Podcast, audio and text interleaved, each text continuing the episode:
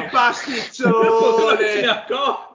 Sei Meno male. No, è perché non registro mai io, è vero. Pensa a registrare due ore. Sei un dile. Don, ricomincia stavolta bello circonciso, dai. Okay. Senza, senza, i bracci. Ho, ho i bracci più corti. Ok, andiamo. Sta registrando, sto registrando.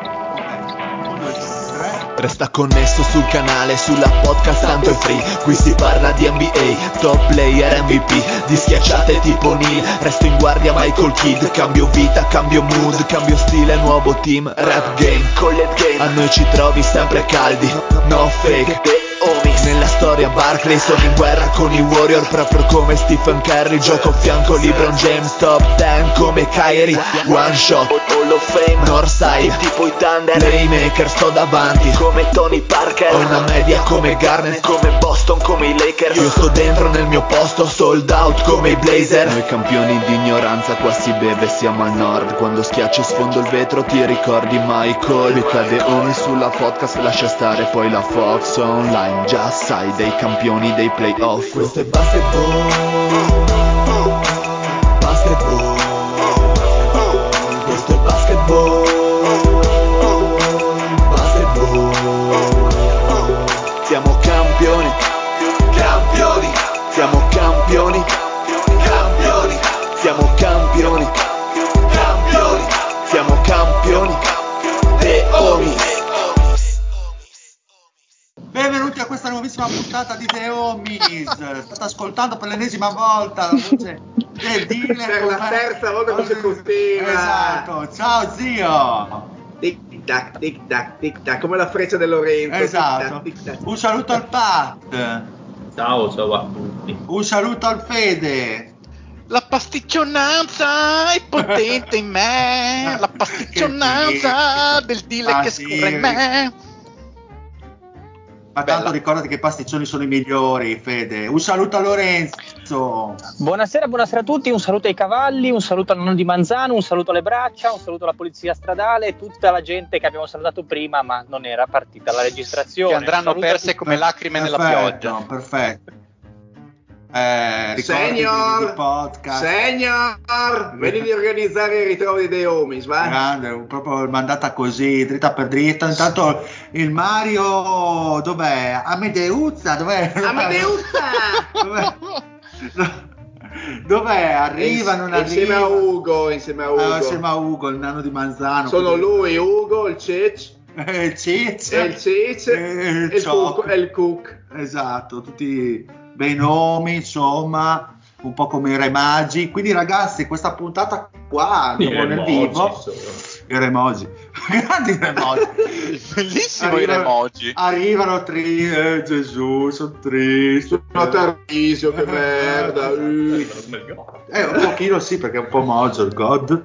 Ma secondo te Anzi, se saluta- dopo chilometri e chilometri di fatiche arrivassero tipo invece che, non so, Betlemme a Tarvisio, cosa direbbero? Che sbaglio però, che stella del cazzo, dove li porta? Cioè, e- e vedrebbero tipo davanti alla, alla grotta il Cook, il Cec. Sì. Eh, se Sì, andiamo a. Tarvisio direbbero 5 km più in là ci andiamo a divertire, no? A vedere. Eh, grande. Bambinello. Bravo, Fede, Cazzo, bravo, Fede, ma quanto bravo. lungo ce l'hai che lo sbatti sempre sul tavolo così gratuito? Bene, quindi ragazzi, ma a parte questo, prima di andare nella puntata, Ah, c'è anche dell'altro? puntata di The Homies, sì, ma eh, dovete fare un'ospitata? Qualcuno di noi deve fare un'ospitata Sì. breve? Sì, io, io, io, io. Siete carichi? Domani ci sei, zio? Ma sei fuori con la testa. Io domani sono a fare costellazioni. Io domani sono a fare le costellazioni familiari. Domani sono a fare le costellazioni, a fare il Guarda, non so neanche cosa voglia dire, ma sembra veramente una stare, merda. Fede, grissiamo per l'amor di Dio. Ehi, dopo ve lo Eh, spiego, ragazzi. Grazie, Quindi, dopo, dopo, dopo no. pretendo, vai, vai, vai. Siete ospiti del podcast di Poz e parlerete di draft, cioè il Poz parlerà di draft, voi invece farete le domande. I, i focali. manichini. Esatto, praticamente i pupazzi del, del Esatto. Poz. Ma, ma- ma- ma vogliamo dire quali sono le punte di diamante che manderanno i The Homies? Allora mandiamo il bomber numero uno, ovvero il Patrick, e poi il fantasista, il Fede. Una coppia d'attacco stellare come Il Vialli. nostro siamo nel- numero 10, il nostro numero 10. Il nostro Roberto Baggio, il Fede, il grande fantasista, la mezza punta che Eh, innesca i grandi discorsi. E invece innesta il Riggio. esatto, il Riggio sì, Pat. sì. Eh, invece Eh, il Pat invece te la- è, è Adriano dopo Celentano. di oggi. No, è l'Adriano Ah, di oggi. Comunque non parliamo di Baggio, se no Panduri si, si attizza, Sì, eh, si No, si incazza, si inca- andiamo Ma, avanti. eh, allora sono due ospitate, no? Prima Pat e Fede domani e poi eh, altri o solo uno? Boh, no, per vabbè. adesso solo una. Vedia- Ah, per vediamo adesso come va, sì. vediamo, vediamo come va. Se- Vediamo se come, siano- come funziona.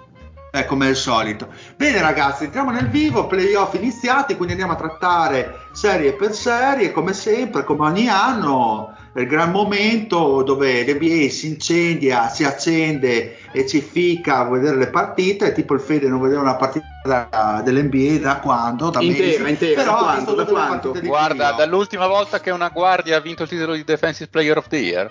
Beh, almeno, Eh, almeno 25 anni. Vai dal così. 96 tipo. da Gary Payton praticamente. Andiamo con la prima serie, partiamo dall'Ovest, ma sì, partiamo dall'Ovest. Prima gara tra Utah Jazz e Dallas Mavericks. Zio, vuoi dire qualcosa? Ma allora devo dire che l'assenza di Doncic, eh, a mio inutile parere, eh, la vedevo come un malus non indifferente per questi, per questi Dallas. Dallas.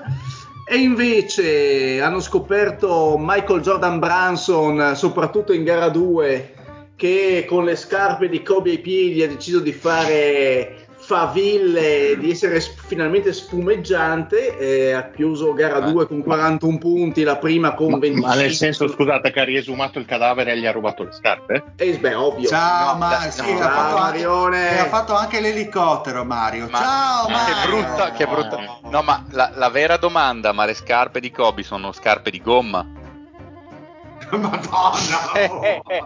dopo che brutta, è sempre peggio. Mamma mia, mamma mia. Secondo me ormai sono pentire di scarpe- aver fatto sta battuta. No, No, dovevo sono dire. scarpe di Morgan ormai, come il legno che No, questa, questa è bruttissima, no, questa non te, non- Ma non te la poi, faccio date questi passare. è stato allo zio che già i primi anni del podcast a momenti ci fa chiudere tutto e denunciare a causa di Guarda che- Sanders. Adesso No, allora, in realtà diciamo la verità ai nostri ascoltatori che non, lo- che non esistono. In realtà il podcast non va più in onda. Noi non abbiamo mai avuto il coraggio di dirlo allo zio, ma noi ci hanno fatto chiudere per tutte le ingiurie che lui ha lasciato. E noi registriamo finzione. questa finta puntata solo per far credere allo zio che non ci abbia causato problemi legali. Ma ecco perché ogni mese mi tolgono 200 euro dalla busta paga. E non sai capisco per- perché. e non sai Eh. perché, eh? Quindi continua, dai, allora. Eh, che ne, ne- ne prendi così tanti che te non te ne eri accorto. Esatto. Ehm, no, e cosa dire? Quindi Dallas, a mio modesto parere, anche per il bracket che avevo, avevo fatto in qualche modo eh, in gara mm, a 1 era rimasta sorprendentemente a galla, nel senso che eh, Dinwiddie, Branson avevano in qualche modo sopperito alla mancanza di Doncic. Dall'altra parte, però, soprattutto Bogdanovic e Mitchell avevano fatto valere il loro dis- maggior talento a livello di squadra. In gara 2, eh, mi ripeto, un sorprendente Branson, modello totale, ha deciso di, ehm, di gestire la partita e, e- e quello ha fatto, nel senso che comunque Dallas ha giocato eh, abbastanza bene con tutti i suoi giocatori, con i comprimari che fanno i comprimari e non, eh, ehm, non osano ma non sbagliano. E, Grande, sembra un film dei cowboy. Osare, Esatto, esatto, esatto. E, e quindi diciamo il corale insieme ai- alle singole prestazioni ha fatto sì che Dallas portasse a casa gara 2. Boh. Ehm, Utah, eh, Utah da- ha dimostrato comunque di avere eh, in Donovan Mitchell sì, un giocatore che nei playoff eh, dà, dà parecchio, eh, cioè nel senso sembra esaltarsi. Eh, Gobetti sembra però dall'altra parte eh, un po' meno protagonista, nel senso come sempre pilone difensivo, come sempre ottimo stoppatore, come sempre buon rimbalzista, però in questi playoff sinceramente c'è bisogno di lui anche a Ma- livello, anche ma- a livello ma- Mario, meriti di Dallas o demeriti di Utah quindi? Ma eh, secondo me è un po' entrambe le cose, nel senso che il- l'abbiamo anche già detto forse in fase di analisi, eh, Utah probabilmente è nel, forse nel momento peggiore eh, per quanto riguarda questo ciclo e hanno comunque eh, hanno avuto l'occasione della vita andare 2-0 in una serie senza Doncic e tutto sommato l'hanno fallita, però bisogna anche dar, dare credito secondo me ai giocatori dei Mavs che eh, contro ogni mia aspettativa da inizio anno continuano a performare e per- eh, hanno performato anche senza, Sì, poi senza, senza Doncic, no, quindi è, è anche 50 vero che hanno messo, hanno messo delle realizzazioni ad altissimo No, ma ad certo, alt- infatti. cioè a- a- di- con difficoltà coefficiente assurde, di difficoltà, esatto, infatti- esatto. Ma infatti, perdonatemi, eh, sarebbe da dire che loro, cioè i Mavs sono stati incredibili, ma secondo me la, la vera prova che io non mi aspettavo è stato per certi versi in fase difensiva in alcuni casi, nel senso che comunque hanno tenuto eh, a parte Mitchell, soprattutto Bogdanovic in realtà, perché il vero rebus è stato quasi più Bogdanovic, perché Mitchell ha tirato comunque con percentuali abbastanza accettabili. È vero che ha chiuso con 34 punti, però non l'hanno fatto andare particolarmente in lunetta, non che lui ci vada molto di suo, e ha tirato comunque sotto il 45%. Dall'altra parte poi si è visto che il game plan di base di Dallas è abbastanza semplice, cioè giochiamo Madonna. sempre 5 fuori e, Esatto.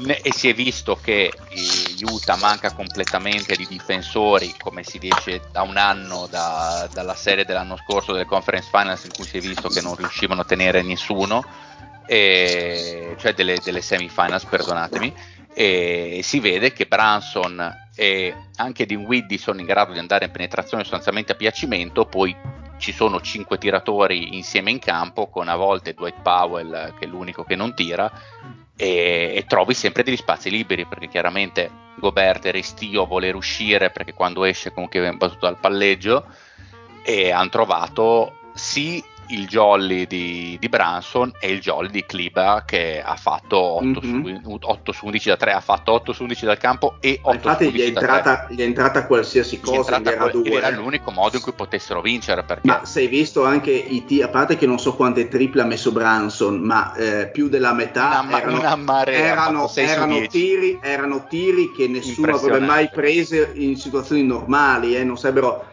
Io sfido Branson a riprovarli e a vedere, il- a- e vedere la palla che, difficili retina. eh, di Branson, Sì, cioè sì, partita certo. della Madonna, però comunque nonostante questo riusciva sempre a battere tendenzialmente il, eh, il difensore dal palleggio, poi si trovava un po' raddoppiato, si trovava un po' l'aiuto, tutto Sì. quello che vogliamo. Branson ha la velocità che ha, cioè Certo, ridot- certo. abbastanza ridotta, eh, non è che sia un fulmine di Resta guerra. il Branson. fatto che con un difensore di buon livello sugli esterni questa partita, cioè, anzi questa serie non sarebbe mai iniziata e fa vedere comunque i, i gravi eh, flows che ha che, che aiuta senza, senza alcun dubbio. D'altronde una partita che finisca Eh, con 50 eh, rimbalzi per Utah e 31 per Dallas. In un mondo normale, questa qui è una partita che finisce tanto a poco. Gli altri hanno tirato quanto 22 su 47, tipo una roba del genere da 3, e la puoi vincere solo così. Sì. Cioè, senza 22 su E 47 soprattutto con, non vinci. con una panchina abbastanza rimaneggiata quella di Dallas, cioè all'interno della panchina di Dallas non c'è nessun grandissimo fenomeno, a parte il Kleber che tu hai accennato che eh, da, da falso, diciamo,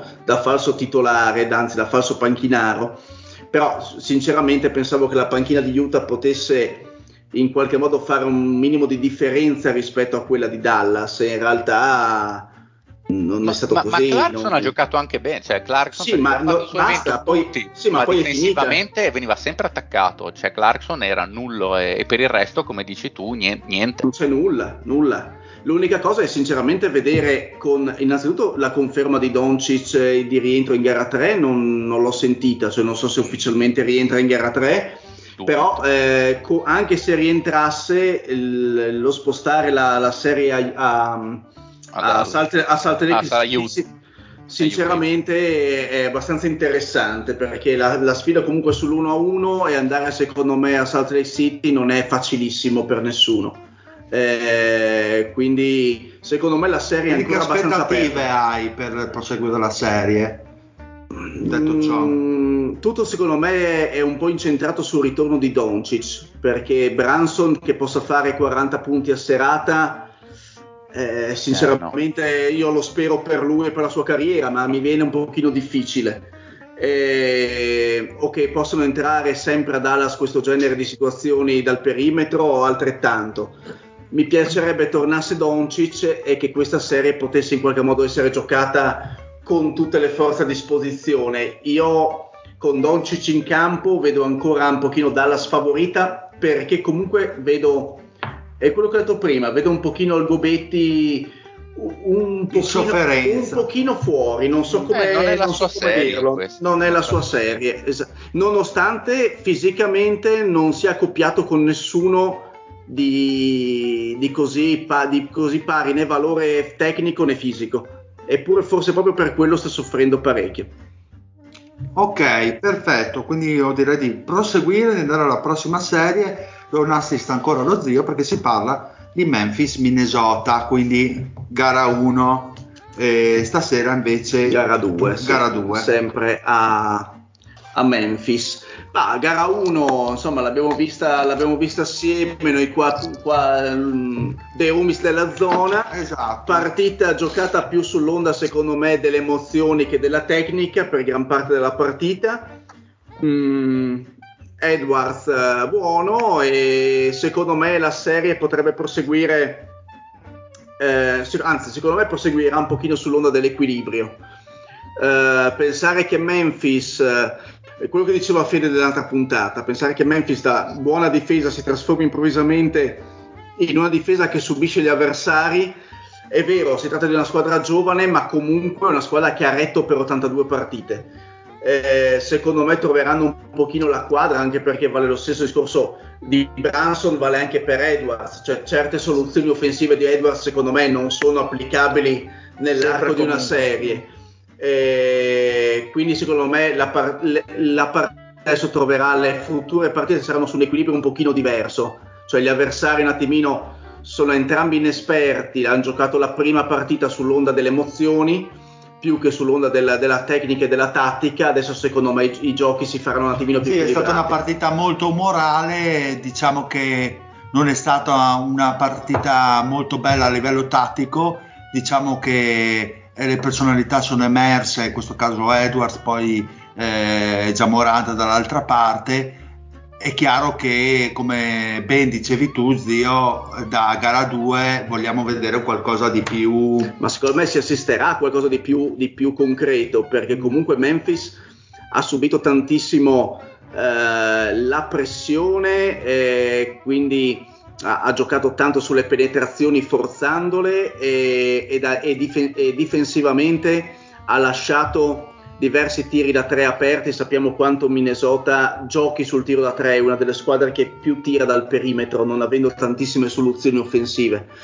Eh, è anche vero che eh, non è una scusante né una giustificazione, è anche vero che ancora non si è visto il vero Towns, perché nonostante i 29 punti messi a referto in gara 1, personalmente, penso anche per voi, non ha giocato un bellissimo No, basket. no.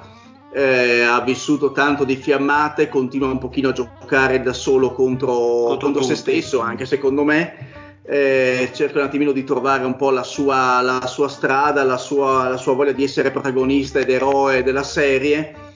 Eh, Edwards invece, come avevi detto tu, il termine esatto è molto, molto concreto, molto, mh, Consistente. eh, molto consistente, quindi eh, molto meno protagonista di Towns, molto, molta meno voglia di essere protagonista, però in realtà lo è poi su, coi fatti perché eh, gr- grandi scelte, eh, un discreto qui cestistico, momenti giusti per attaccare, momenti giusti per passare, eh, però non escludo che, che Memphis possa trovare un attimino la quadra. Pat, deluso da, da Memphis o ti aspettavi un esordio del genere? Come, no. come, come no, perché tanto quando ho fatto anche il bracket ero un po' indeciso effettivamente su chi fare passare, poi ho messo Memphis in 7, quindi mi aspetto una, una- una serie complicata per loro. Sono due squadre che secondo me si equivalgono, nel senso che sono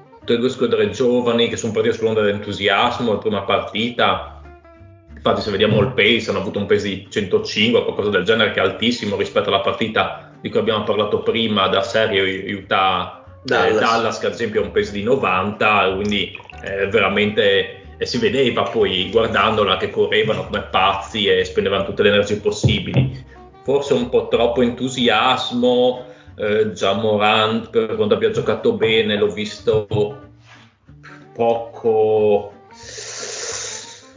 efficace. Poco, no, efficace magari sì, però um, altruista, non, ha, sì, non, non diciamo passava non... molto, andava esatto. avanti col paraocchi, tipo ad esempio Steven Adams non ha fatto un tiro, che ok è Steven Adams, però cavolo, com'è che il tuo centro titolare non ha fatto neanche un tiro?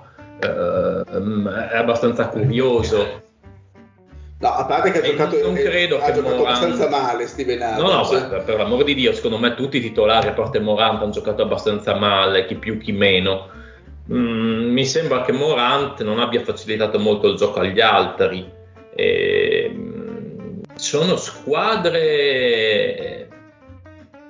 che si equivalgono in un certo senso, perché comunque c'è qualità dalla parte di Memphis, ma c'è anche qualità dalla parte di Minnesota, che sia un settimo seed, però ha comunque un all-star in Towns, ha comunque Anthony Edwards che sta giocando da Dio, sia ai play-in che i, prima di playoff, e ha Beverly che possiamo anche non, può anche non stare simpatico, eh, a, qualcuno, però essere un giocatore efficace eh, per quello che fa dal punto di vista difensivo e comunque andare a, ehm, a dare fastidio a chi marca. Eh, quindi boh, mi aspetto che vinca Memphis e non altro perché sì, è una squadra che è arrivata seconda con un record alto e mi viene difficile pensare che esca proprio adesso. Ci siano upset, insomma. Dai. Però non sarei sorpreso se, vin- se Minnesota vincesse mm. la serie. Fede, tu che avevi messo nel bracket? Se non sbaglio, Memphis in 6. E vedendo questa prima partita, qual è eh, la tua sensazione?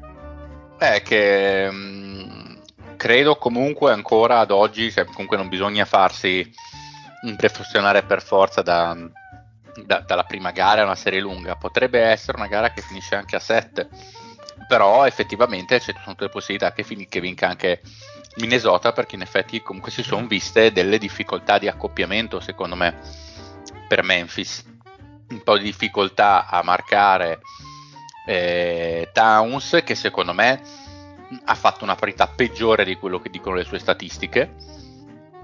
Quindi potrebbe giocare anche meglio di come ha fatto.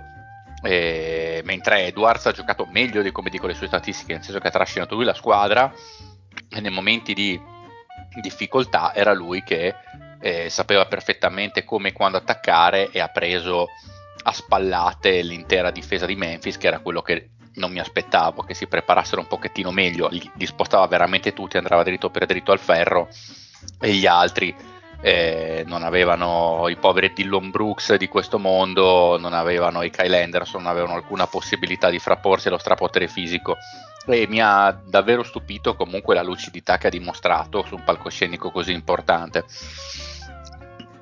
E quello che secondo me serve a Memphis è recuperare il suo sistema difensivo che è sicuramente quello che è mancato, perché al di là di quello, perché 117 punti di Memphis, cioè arrivare a 120 un attimo, e che se Minnesota te ne fa 130 in faccia, fai un pochettino fatica e dire che la chiave è abbastanza sì. quella lì.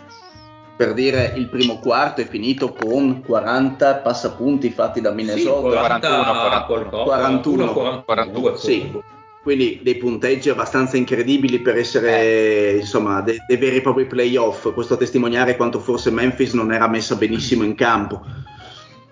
Eh, Zio, a questo proposito, secondo te quali saranno a questo proposito quali saranno gli aggiustamenti di Memphis per cercare di risolvere la questione secondo te?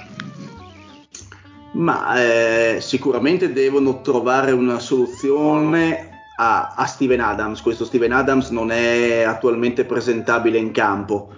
eh, non, non, difende su, nessun, su nessuno, eh, tantomeno su un centro tiratore come Towns, è totalmente inutile. Non ha né la velocità, la mobilità laterale, non ha, non ha niente per, per, per contrastarlo. E, mh, ma secondo me sono mancati tantissimo, è mancata tantissimo la difesa perimetrale, quindi eh, il riuscire a a, a, praticare bene i raddoppi, a smarcarsi sull'uomo più lontano, a non restare troppo sul portatore di palla. Eh, cose che Memphis secondo me ha fatto, ripeto, secondo me sono due squadre che hanno subito molto l'emozione e il fatto di iniziare a mille all'ora non ha aiutato non l'hanno aiutata a in qualche modo trovare la quadra, a ragionare un pochino sulle situazioni e in questo magari non è stato nemmeno abilissimo l'allenatore un attimino a, a, a gestire questo momento di, di velocità, di, di, di confusione. Eh, io sono certo che però Memphis già in gara 2 vedremo, vedremo un'altra squadra. Eh, Minnesota è molto, è molto, difendibile perché non ha tantissime soluzioni offensive, eh, limitando nel tiro da 3 limiti già il 50% della propria, della propria pericolosità. Poi sappiamo benissimo che la serata... Una roba con Towns Edward, cioè con Towns Edward e Russell fa strano, ma effettivamente è così dire che le, le soluzioni offensive sono poche. Perché comunque sì, c'è con quei tre lì hai un attacco già fatto e finito. Il problema è che, che Towns non, non, ha movimenti più, ormai non ha un, gioco da post, il classico movimento spalla canestro non lo pratica più eh, quindi lui ha semplicemente l'uso del, eh, del, gancio eventualmente sotto nelle situazioni proprio eh, peggiori, eh, se no al tiro da tre, se no ha quella di battere il diretto difensore sul palleggio. Edwards è l'unico che ha un attimino più di soluzioni offensive perché comunque c'ha il tiro dalla media che ha un buonissimo tiro dalla media, è pericoloso dall'arco e ovviamente come accennava prima il Fede, se riesce a trovare il corridoio giusto fisicamente è difficile da marcare.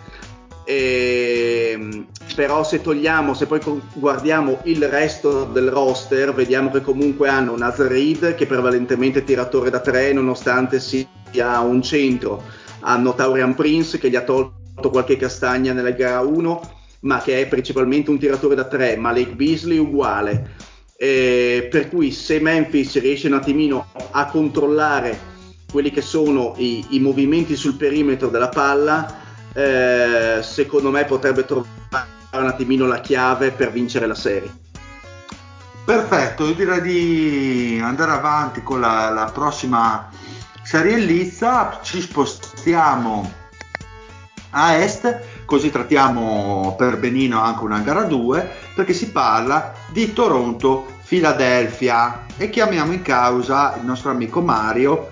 Eh, Philadelphia insomma sembra che non abbia avuto difficoltà in queste prime due gare, c'è da dire anche che Toronto soffre di una serie di infortuni al proprio roster e quindi le cose sembrano essere messe piuttosto bene per la, la franchigia della, dell'amore fraterno. Cosa pensi, caro Mario, riguardo a questa serie? È ancora guardabile, aggiustabile, interessante o ci aspettiamo uno sweep e festa per questa serie? Sweep, sweep non credo perché comunque adesso la serie si sposta e può cambiare tutto comunque nonostante nonostante queste prime due partite abbiano detto chiaramente che Philadelphia è testa e spalle superiore a questa Toronto.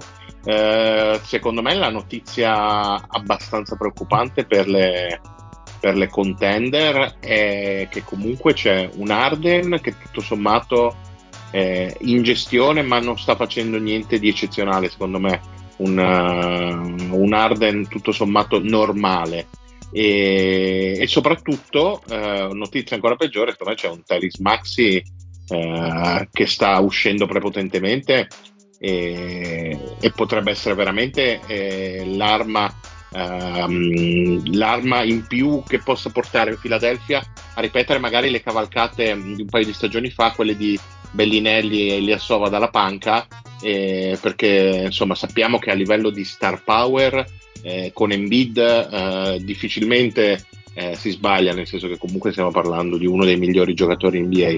Il fatto di potergli mettere attorno eh, del talento, eh, che sia un Arden in controllo, che sia un Maxi in grande ascesa, secondo me dovrebbe preoccupare molto le altre. Eh, però non, non, credo che Toronto per sua indole sia già, sia già da dar per morta perché è una squadra che comunque aveva iniziato molto male la stagione, lo sappiamo, sembrava a un certo punto dopo i primi mesi che dovessero buttare la stagione e cominciare a tankare perché uh, non, uh, non, non, giravano più le cose. Eh, la seconda parte di stagione è stata ottima, tant'è appunto che hanno guadagnato un posto, un posto diretto ai playoff. Quindi non lo so, non mi sembra una squadra che, che molla l'osso così subito. Non, uh, Philadelphia favorita, ma non, non, così agevolmente come dice il punteggio. Ok, perfetto. Lorenzo, tu di che avviso sei? Yeah, io sono dell'avviso che, come dicevo al Fede, questa qua è una serie che non ho guardato molto perché anche dai punteggi, dai tabellini mi è sembrata molto, molto a senso unico nei confronti di fila, appunto, e quindi ho preferito concentrarmi su altro. Quindi mi hai cuzzato proprio dove non sono preparato. Però, sinceramente, eh. vedere Embiid in campo è come vedere me in un campo di mini basket con i bambini di 6 anni. Eh. Cioè, l'effetto di si vedere... fa umiliare così tanto Embiid. No, eh, a parte quello, però... È parte che a livello... fa canestro a livello fisico è, boh, è, è, qualcosa, è, è grosso. È enorme. è enorme, cioè nel senso vedere cioè, a fianco potrebbe avere no, Siakam, potrebbe avere contro chi mettono Boucher, potrebbe, ma, è, incredi- ma è incredibilmente più grosso. Cioè è una roba enorme vederlo, sì, sì, cioè, sì. quando è così è, fa paura, fa tendenzialmente perché capisci quanto quanto infermabile sia. Quindi tu ecco. sei più dalla parte del Philadelphia che ormai. Allora, io avevo messo, io avevo messo cioè un che, paio di vittorie, non so se una o due vittorie per Toronto. Mm. Però mi sembrano che stiamo giocando su una di quelle squadre insieme prendente Golden State che stanno giocando molto rilassati e molto consapevoli dei loro mezzi. Io vedo sia Embiid che Arden giocare, eh, secondo me, forse neanche all'80% delle loro possibilità. Sono d'accordo a metà. E, e mi sembra perché, veramente... Fede? No, perché su Embiid posso essere d'accordo. Secondo me Arden, no. Arden, quando prova a battere il difensore non ci riesce. Cioè, con tutto che... Eh, ma sta visto... facendo altro però. Ma perché deve fare altro. altro. perché non riesce a fare. Cioè, sinceramente, Arden sta tirando il 35% con, ne, nella serie. Penso non lo faccia apposta. Potrebbe no, tirare no. il 5%. Sta no, però a livello male. di gestione palla, secondo me, sta facendo no, no. quello che deve fare. Ah, certo, sta facendo il eh, terzo violino. È come, è come, il, è come chiedere. Sì, è come chiedere a Chris Paul che, che ti faccia 20 minuti di corsa, insomma, è una cosa un pochino impensabile. Ah, Chris Paul fa quello che deve fare per, per, quello che è stato preso e per la sua età. E secondo me Arden, nonostante sia decisamente più giovane, ma anche decisamente più ciccio, ehm, fa secondo me quello che deve fare e in questa situazione secondo me anche piuttosto favorevole contro Toronto mh, mm, non si sta neanche particolarmente sforzando in quel senso è ovvio però che in velocità che, lo, ormai non, forse Fede sta dicendo che però cioè, non si sta sforzando perché probabilmente non, non ce la fa. Potrebbe essere. Però la sensazione a vederli giocare, forse perché sono abbastanza corali, forse perché a Max è vicino, non lo so, e, magari dà la sensazione di andare più veloce anche se in realtà non lo fa. Eh, però mi sembra che stiano giocando molto, molto leggeri, non so come definire. È un po', le, ripeto, è l'effetto che uh, ho, ho, avuto guardando Golden State. Mm. Molto, molto liberi, molto consapevoli. Golden State, zio, poi magari ne parliamo dopo, bellissimi. Sì. Cioè, veramente, sì, no, sono, sono, una lavagna tattica ogni sì, azione. Esatto, sì, esatto, sì, al contrario, esatto. secondo me, di fila. E, non mi, sa- e non mi sarei mai aspettato una cosa del genere, ma ne parleremo dopo. Beh, no, certo. beh, il, io devo dire che io prima dei playoff, io ne, nel mio bracket ho messo Toronto vincente in 6, penso sia stato l'unico a farlo. Io, io mi aspettavo l'upset. Io mi aspettavo l'upset di Toronto perché non mi fidavo per niente di, di Arden e continuo a non fidarmi di Arden. Eh, ma perché tu sei un hater. Ma no, però ha, fatto prevalere il tuo odio, ma c'è troppa disparità di talenti. Ma no, ma però esatto, effettivamente Fede ragione, no, Fede ragione però avevamo nominato Maxi come possibile diciamo esatto, scheggia, adesso, scheggia adesso, adesso e... andavo a spiegare, infatti, cioè non mi aspettavo che Maxi per quanto buono fosse potesse essere il secondo, forse primo miglior, miglior, miglior giocatore della serie a ambo i lati e poi va detto una roba che mi aspettavo tranquillamente che Toronto potesse perdere poco a tanto gara 1 e poi il miglior coaching staff è decisamente dall'altra parte. Poi dopo mi aspettavo ci fossero dei, degli aggiustamenti anche importanti. Chiaro che se ti si rompe Taddeo Siang con un problema al, al pollice e poi dopo Embiid fa, tira un pestone del, della Madonna a Scotty Bars che è un giocatore fondamentale per Toronto a quel punto cioè cambia, cambia oggettivamente sì. tutto. Però, che... Fede, scusa una cosa, diciamo la verità, io so come, come hai ragionato eh. tu. Il fatto è che nel gruppo Dynasty c'è Kukoc che ha sfrantumato i coglioni con sta cazzo di Philadelphia e ce l'ha resa praticamente gli odiosa e tutti sogniamo che vengano fatti fuori a ogni turno per non sentire più. No, devo, devo dirti la verità, considerato che non ritengo assolutamente competente né eh, più che altro non ritengo assolutamente scevra, cioè, non, non, mi fido di niente che riguardi fila riguardo quella persona che hai nominato, non, non, non l'ho neanche calcolata. La questione è che secondo me eh, il eh, fila aveva chiaramente il miglior giocatore in Embiid, però secondo me questa squadra incredibilmente versatile di 5 giocatori in cui a parte Van Vliet sono tutti quanti 6 e 8, 6 e 9 con braccia infinite, cioè potessero fare la squadra che ne prende 35 da Embiid che però va a loccare tutti gli altri.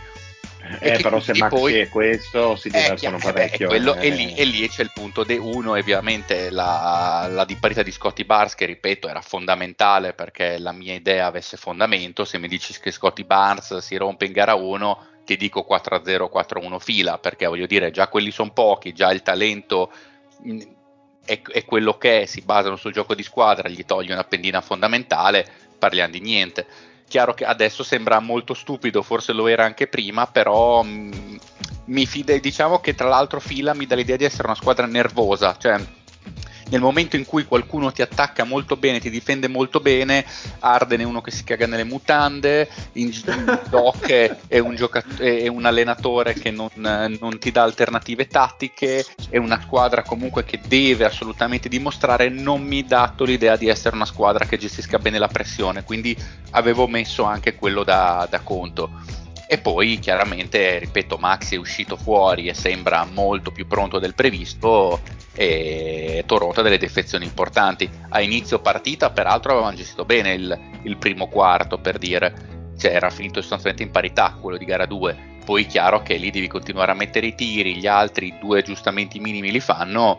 Se Arden può permettersi di essere il terzo giocatore della squadra anziché il secondo, poi ripeto, eh, se poi iniziano a metterla anche i vari Tobias Harris. Eh, eh, tra l'altro, giusto, sì, menzioni Tobias eh, Harris giocando in maniera sontuosa. Esatto, cioè quando Tobias Harris inizia, inizia, a piazzare tutti i tiri dall'angolo che mette, sì, ogni, ogni sì, eh, che, che, fa, che alza per esatto. alto, e sono tutti canestri e a quel esatto. punto, vabbè, diventa, diventa, diventa, per chiunque un problema difendere su questi Philadelphia se fossero sempre ogni partita così. Sì, sì. Bene, me, l'ero, me l'ero un po' gamblata, eh, cioè, ho detto se questa è la becco è un po' ho, ho vinto il bracket.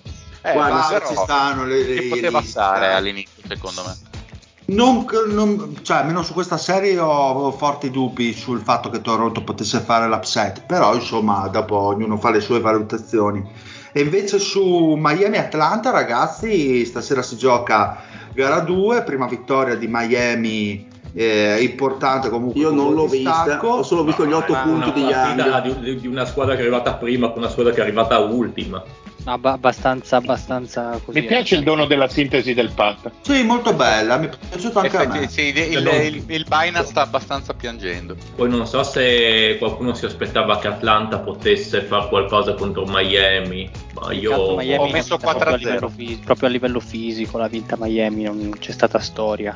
Cioè, Mi sembrano molto sottovalutati però questi hit, eh, nonostante abbiano vinto, vinto l'Est. Ah, ma posso, la concorrenza non... è alta, ma Visto che non, ho, non ho, guardato, la partita. Eh, però, ho, però, ho, visto che Young ha, con, ha, chiuso con 8 punti, che penso sia uno dei suoi record negativi della stagione, presumo. Ma eh, quali, quali, sono stati un pochino i, i segreti di Miami, il segreto di Miami per contenerlo, visto che comunque era apparso nella partita di play-in abbastanza infermabile? Se l'avete vista. Beh, beh intanto comunque gli è mancato il il, l'opzione, del, l'opzione della layup di Capelà. E poi dopo hai sostanzialmente tutti questi giocatori che sono in grado tra Lauri che l'ha picchiato come un, un fabbro a De Baio che è sempre lì pronto e puoi permettersi di uscire di cambiare su ogni azione perché tanto ripeto non c'è eh, Capelà che ti può fare la layup gli altri giocatori sinceramente non si sono particolarmente presentati e quindi ha un po' tutto. Sono andati a prenderlo alto alto più che altro. Ci sono andati veramente... a prenderlo proprio alto, mm. esatto. Ok, e quindi secondo voi la serie mm, potrebbe essere già, già chiusa, su, cioè 4-0? Gli avevo casa? messo 4-0 Ma... se ricordo bene. Allora, io storicamente io non so perché ho questa tendenza a non sostenere tanti 4-0, comunque sì, ho gli hit eh, in 5. Non lo so come mai, io sono sempre molto gentiluomo, credo che comunque le squadre un pochino una vittoria di così. Dalla bandiera, della bandiera la concede. Il gentleman sweep. Bravissimo. Secondo me Atlanta è proprio un ottavo seed, quindi cioè non ha niente strano, eh, da... Se andiamo, vedere, ah. se andiamo, a vedere, il Mosca, mm. Atlanta era tutt'altro che un ottavo seed. Sì, che gli, gli eh, dato quest'anno... 48 vittorie di media probabilmente. Certo che Trey Young però tirando veramente la percentuale ho dovuto riguardarla 8 volte come la, la percentuale che ha fatto, cioè follia pura. Beh, oh, eh, va, va, detta che effettivamente poi mancano degli altri creatori dal palleggio, cioè il, il migliore, secondo me, il miglior giocatore tranne in questo momento che è Bogdanovic, credo.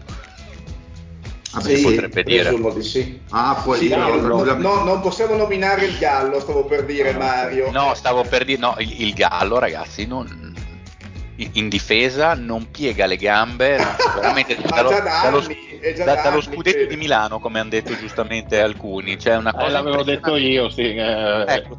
Peraltro ecco. non ha mai vinto lo scudetto con Milano, sono andato a ricontrollare. Ah, ecco. Fa bene, più ridere ancora. Neanche fa più ridere ancora. ecco, neanche, quindi, quindi non ha mai piegato le gambe. Non ha mai piegato le gambe.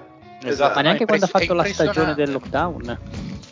Ma non l'ha finita del quella? lockout, forse, scusa, sì. forse quella del lockout. Vabbè, però forse le, le, le, ha piegate giusto per infornare la boy. Beh, che ti dirò, guarda. Beh, quello, come sei signore però Fede eh, in ogni dettaglio ho detto, ho detto infornare che è citazione del Cavalcanti ma ah, poi manca anche Collins comunque sai ah, ha giocato Collins ha giocato? Visto... io l'ho visto se non sono matto io l'ho visto in campo matto se voglio No, eh, ha ragione ha giocato, Fede. ha giocato. Ah, ha giocato? Ah, ok.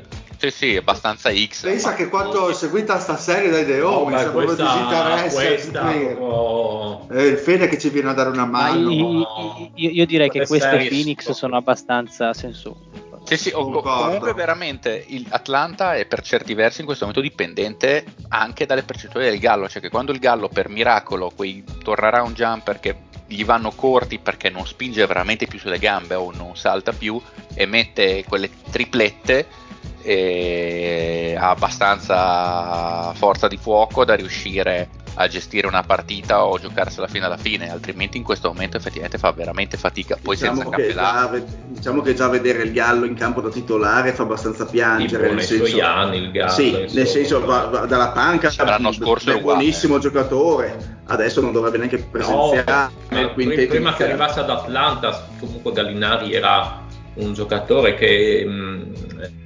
sapeva anche prendere la palla, ai tempi di Denver almeno dico entrare e si creava i falli eccetera eccetera, adesso ovviamente con l'età eh, si trova a essere è il giocatore che, che, è, cioè un giocatore che si mette lì, tira, se gli va bene bene, se no sì, sì, palle, sì, non, è, non fa più le cose che vedevi farlo a Denver, eh, che la palla dal perimetro, se, la, se la mette la mette, se no è sempre un giocatore che guadagna 20 milioni l'anno. Eh. Esatto. Diciamo che, che cazzo ce ne frega? Come titolare si è un po' tirato forse per le orecchie, perché sì, difensivamente... Eh, ma il problema è difensivo, difensivamente è stato difensivamente, veramente, veramente, messo in mezzo. Lo è sempre stato un, un giocatore problematiche difensive, solo che ai tempi, quando ero ovviamente più giovane, dal punto di vista offensivo ci stava tranquillamente come titolare perché faceva molte più cose. Adesso se eh, diventa un, un, un comprimario offensivamente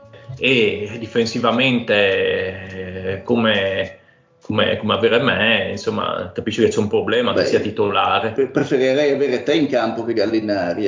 Grande, grazie, grazie per la. Detto ciò, io direi di andare da Golden State Denver. Eh, Ma eh, prima di andare, vuoi fare il tuo petto? No? Vai, vai, vai, vai, vai, vai, vai, vai, vai, vai. Tanto è veloce questo, si basa sul, sul fatto che ha vinto il difensore dell'anno Marcus Smart Una notizia. Eh, Ma solo io non li sento più? No, è morto tutto. Stanno, fanno avanti e indietro.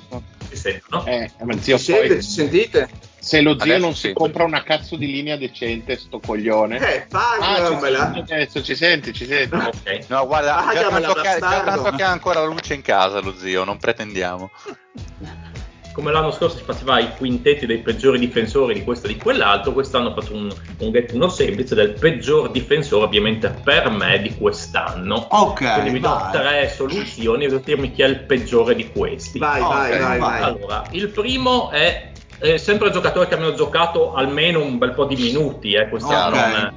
Quindi il primo è Anthony Simmons di Portland. Ok. Il secondo è Eric Gordon. Okay. E il terzo è il buon Jalen Green. Ok. Hmm. Quindi? Per te è il peggiore? Sì, o per te, insomma, chi, eh, ovviamente poi ti dirò qual è per me. Per me cioè, ne hai presi due di Houston comunque, cioè sei molto scortese. Eh, boh. Chissà perché. Per me è Jalen Green. Per me Gordon. Dico Gordon, non, non, non, perché se viene fuori che il, il Paz senza dire nessuno ha guardato partite di Portland. No, veramente... non ci posso credere, è lo mio stesso ragionamento, Fede. non, io volevo non dire ci posso sì, credere. Però sta cosa. Però da canto suo non penso che ne abbia neanche viste tante di Houston. Anzi, il patto non è uno che, che sì, guarda però, il ranking. Però magari, sai, c'era, c'era, la curiosità del Jalen Green, a Portland c'era la curiosità di cose oggettivamente del no, basket. No, no, io, io, dico Gordon perché così ho ragione ho ragione. Se ho torto dell'Anferny Simons per dire posso liberamente infamare il Pate e dire che ha osato guardare Portland senza dirlo a nessuno. Proprio il. Quindi il vuoi, sempre cadere, vuoi, sempre cadere, in piedi, Fede, bravo. Esatto, esatto, esatto. Allora dai, lo dico io, Simons, voglio, voglio esagerare. Lorenzo c'è? Sì. No, è uscito, è uscito un attimo. No, non c'è in, chiamata, non c'è in chiamata proprio. Ah, ok. È uscito ah, un beh, attimo. È andato, è andato, a picchiare sua sorella, probabilmente, come fa sempre. Ok, allora, visto che mi hai dato l'assist, Pat, per questa appunto questa nomina del Defensive Player of the Year ha vinto Marcus Smart tra i finalisti c'era il Gobetti Sepiterno e il mio amico Bridge esatto alla fine, come abbiamo detto anche prima, in, prima della puntata, insomma, hanno voluto premiare la difesa di Boston, che insomma è stata tra le migliori della Lega, e quindi hanno premia, premiato Marcus Smart, non comunque senza polemiche sull'assegnazione del, del premio. Finalmente una guardia, direi. Finalmente una guardia, dicevamo prima veramente dei tipi di Gary Payton che non vinceva una guardia al Defensive Player sì, sì, sì. Ah, Infatti sono andato a Se vedere. Se non sbaglio è la sesta guardia di sempre a vincere il premio da quando c'è. Se non ah, due Moncrief. Ok. Sì, vinti, sempre negli anni lì sì. che conducono a Peyton. E chi era l'altro che aveva vinto? Sì, comunque sì, era un 6. Sì, po- po- una, è un altro che adesso... Buon Jordan ha vinto. Ah, Jordan, scusa, sì, Jordan. Basta, oh, credo. Lorenzo. No, aspetta, no, cioè, aspetta. È, Eccomi. Oh, Adesso, no, è vero, qui stavo guardando soltanto 8 perimeter players, che però perimeter players vuol dire anche erano un art test che non è una guardia, chiaramente. Ah, no, eh, ah. Se non sbaglio erano 6 guardie, mi sembra di aver letto. Creep, non... Alvin Robertson, Michael, ah, okay. Michael Cooper c'è anche. Michael okay. Cooper. Ma, Michael Cooper è difensorone dei Lakers. Ma cazzo. Eccomi, eccomi, avete bisogno? Avete chiamato? Sì, perché manchi solo tu per rispondere al get to know del Pat. Ah, ok. Immagino che tu non abbia sentito nemmeno eh, la domanda. No, perché mi si è chiuso Skype perché mi ha fatto un aggiornamento così de botto. Io non so come mai. E... Visto... Vai, Pat, vai, è, vai. Semplicemente chi è il peggiore difensore dell'anno tra questi tre nomi? Anthony Simmons, Eric Gordon oppure eh, Jalen Green? Ma per eh, il Pat? Per i gusti per del le... Pat. Sì, sì, per, per me. Per del me. Pat. Ah, Jalen Green, ovviamente. Ok. Ok, perfetto. Vogliamo fare un commento quindi su Marco Smart, chi è d'accordo, chi è in disaccordo su questa assegnazione? Chi, è in, disaccordo? chi è in accordo? Io sono d'accordo perché è anche un premio Vai. quasi alla carriera, dai. Cioè nel senso comunque è sempre stato tra le guardie uno capace di difendere tanti tanti ruoli, io l'ho visto, cioè l'abbiamo visto anche messo su, su molti lunghi, anche spallacanestro, quasi a giocare da 4, atipico tenendo sempre con grande, con grande, forza proprio per la parte superiore del corpo che è irreale, eh, proprio per la sua l'attenzione che ha sui 48 minuti, eh, la capacità anche di dare la carica emotiva, cioè secondo me è proprio un giocatore che incarna quello che è il, lo spirito difensivo come deve essere eh, ne, non vedo come si possa essere in disaccordo perché io sono dell'idea che prima o poi l'avrebbe dovuto può, vincere. Ma allora, sono... forse non era, forse eh, magari ha fatto annate migliore. C'è da dire che è giusto il fatto che possa essere considerato quasi un premio collettivo perché comunque la difesa eh, sono, d'accordo, sono d'accordo. Eh, anche perché secondo me adesso non per fare eh, guardare nel mio orticello ma eh, la stagione difensiva del Time Lord per dirne uno, eh, è comunque su quel livello, hanno, è aiutato, sono tutti piccoli mattoncini che hanno costruito una, una difesa veramente elite. Poi eh, nel mercato gli è arrivato anche insomma, un ulteriore tassello da San Antonio che da quel punto di vista insomma, eh, non, si, non, si, tira certo indietro, eh, con l'atletismo insomma, che anche le due superstar possono mettere anche in difesa e c'è da dire che secondo me è proprio un premio forse proprio a tutto il sistema. Chiaramente Smart è il, eh, un po' l'emblema di questo, di questo, sistema difensivo, il grande condottiero in campo e, e ha ragione Lorenzo, ah, sì. ha anche tanti meriti motivazionali, è un po' quello che è il Draymond Green per Golden State. Ma basta e secondo me, uno che c'è stato. E secondo me se, se volete eh, giustificare il premio di difensore dell'anno a Boston, basta rivedere l'ultima azione offensiva di Brooklyn, eh, come hanno difeso in 5 contro due dei migliori attaccanti della NBA e giustamente poi hanno vinto la partita perché già solo quei 20 secondi uh, secondo me valgono tutta la partita, al di là poi del miracolo finale di Smart e Tatum. Quindi, quindi sì, penso che premio dovesse andare a Boston e, e ci possa stare, ecco che Smart ne sia l'emblema. Ma io penso che il premio doveva andare a Boston, ma non a Smart, nel senso non è uno scandalo che Smart vinca un premio del genere, perché comunque questa a mio avviso è una delle sue migliori stagioni difensivamente eh, ed è sempre stato un giocatore comunque al top da quel, da quel, lato del campo. Io credo che però Robert Williams eh, meritasse di più. Adesso Smart ha giocato più partite di Robert mm, eh. 61 contro le 71 di Smart. Ora ha una differenza di 10 che secondo me non è tanto, fossero 20, ecco già Pazzesco direi. che il Pat mi dà ragione, incredibile. Però darei Robert Williams perché era un difensore efficacissimo negli anni precedenti quando giocava poco. Quest'anno se ne parlava inizio stagione, si diceva vediamo come eh, traslerà questa sua efficacia difensiva, ma anche poi offensiva, che però è un'altra cosa, eh, con un minutaggio superiore ed ha fatto benissimo. Ha il defensive rating più basso in Lega, almeno tra i giocatori che effettivamente possono qualificarsi. Secondo me Robert Williams io avrei votato Robert Williams, ecco, poi che Smart abbia preso il premio non è uno scandalo, cioè è comunque un giocatore che eh, è sicuramente, eh, cioè prendiamo tutti, tutti, i giocatori in Lega, che siano centri o guardie, eccetera, è sicuramente tra i migliori 20 difensori in tutti i ruoli della Lega. Eh, e questo lo vediamo se andiamo a guardare le statistiche, se guardiamo il campo, eccetera, eccetera, si vede che e di livello, per mia preferenza personale avrei detto Robert Williams. Ok. No, io, io, ripeto, secondo me hanno fatto questo ragionamento. Williams, se continua a questi livelli, ne può vincere a tonnellate. Lo diamo a Smart anche perché a livello proprio anche di simbolo, cioè quest- negli ultimi dieci anni forse è stata la guardia difensiva più iconica dell'NBA, quindi dai, è giusto darglielo. Bene, allora andiamo avanti appunto con Golden State e Denver, come dicevo prima. Si è conclusa ieri notte gara 2, quindi abbiamo 2-0 per Golden State. Eh, diceva prima Lorenzo, Golden State eh, strepitosi, molto belli da vedere.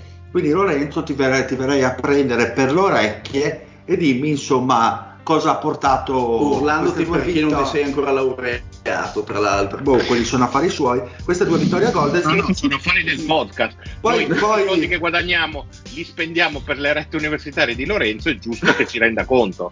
E che cavolo. Eh, in fuori poi io, io francamente non sono molto sorpreso da queste due vittorie di Golden State c'è chi magari però, eh, allora anche io ho messo Golden State vincitrice in 6 però eh, come forse anche lo zio forse hai messo io ho messo Denver, eh, io, messo Denver io mi aspettavo sì. una, una, Denver che desse un po' più filo da torcere. Adesso non mi aspettavo che Denver potesse vincere questa serie perché mh, io Golden State l'ho messa in finale di conference. Ma che caspita.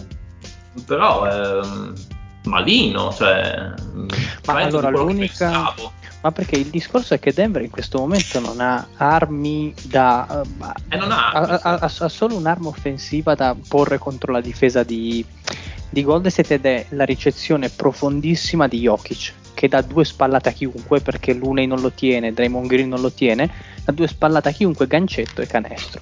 Il discorso è che quando Jokic comincia ad avere delle ricezioni un po' più sporche perché cominciano a mettergli le mani molto presto a portarlo fuori dall'area oppure no, gli negano direttamente la ricezione, Denver non ha ritmo, mm, a parte vabbè, Morris con qualche penetrazione estemporanea, mm, così ma non ha proprio un attacco in grado di mettere in difficoltà Golden State che sta ritrovando secondo me anche quegli, quegli equilibri sui due lati del campo sì. che l'avevano fatta l'avevano caratterizzata. Secondo, secondo me questa Golden State qui poi ovviamente perderà 4 a 2 facendo la proporzione con il talento che ha a disposizione e l'anzianità dei giocatori più forti, una delle Golden State migliori mai viste, perché sembrano veramente tornati gli automatismi. Hanno fatto eh, l'ABC, l'ABC del, del, basket spumeggiante a cui eravamo abituati sì. qualche anno fa.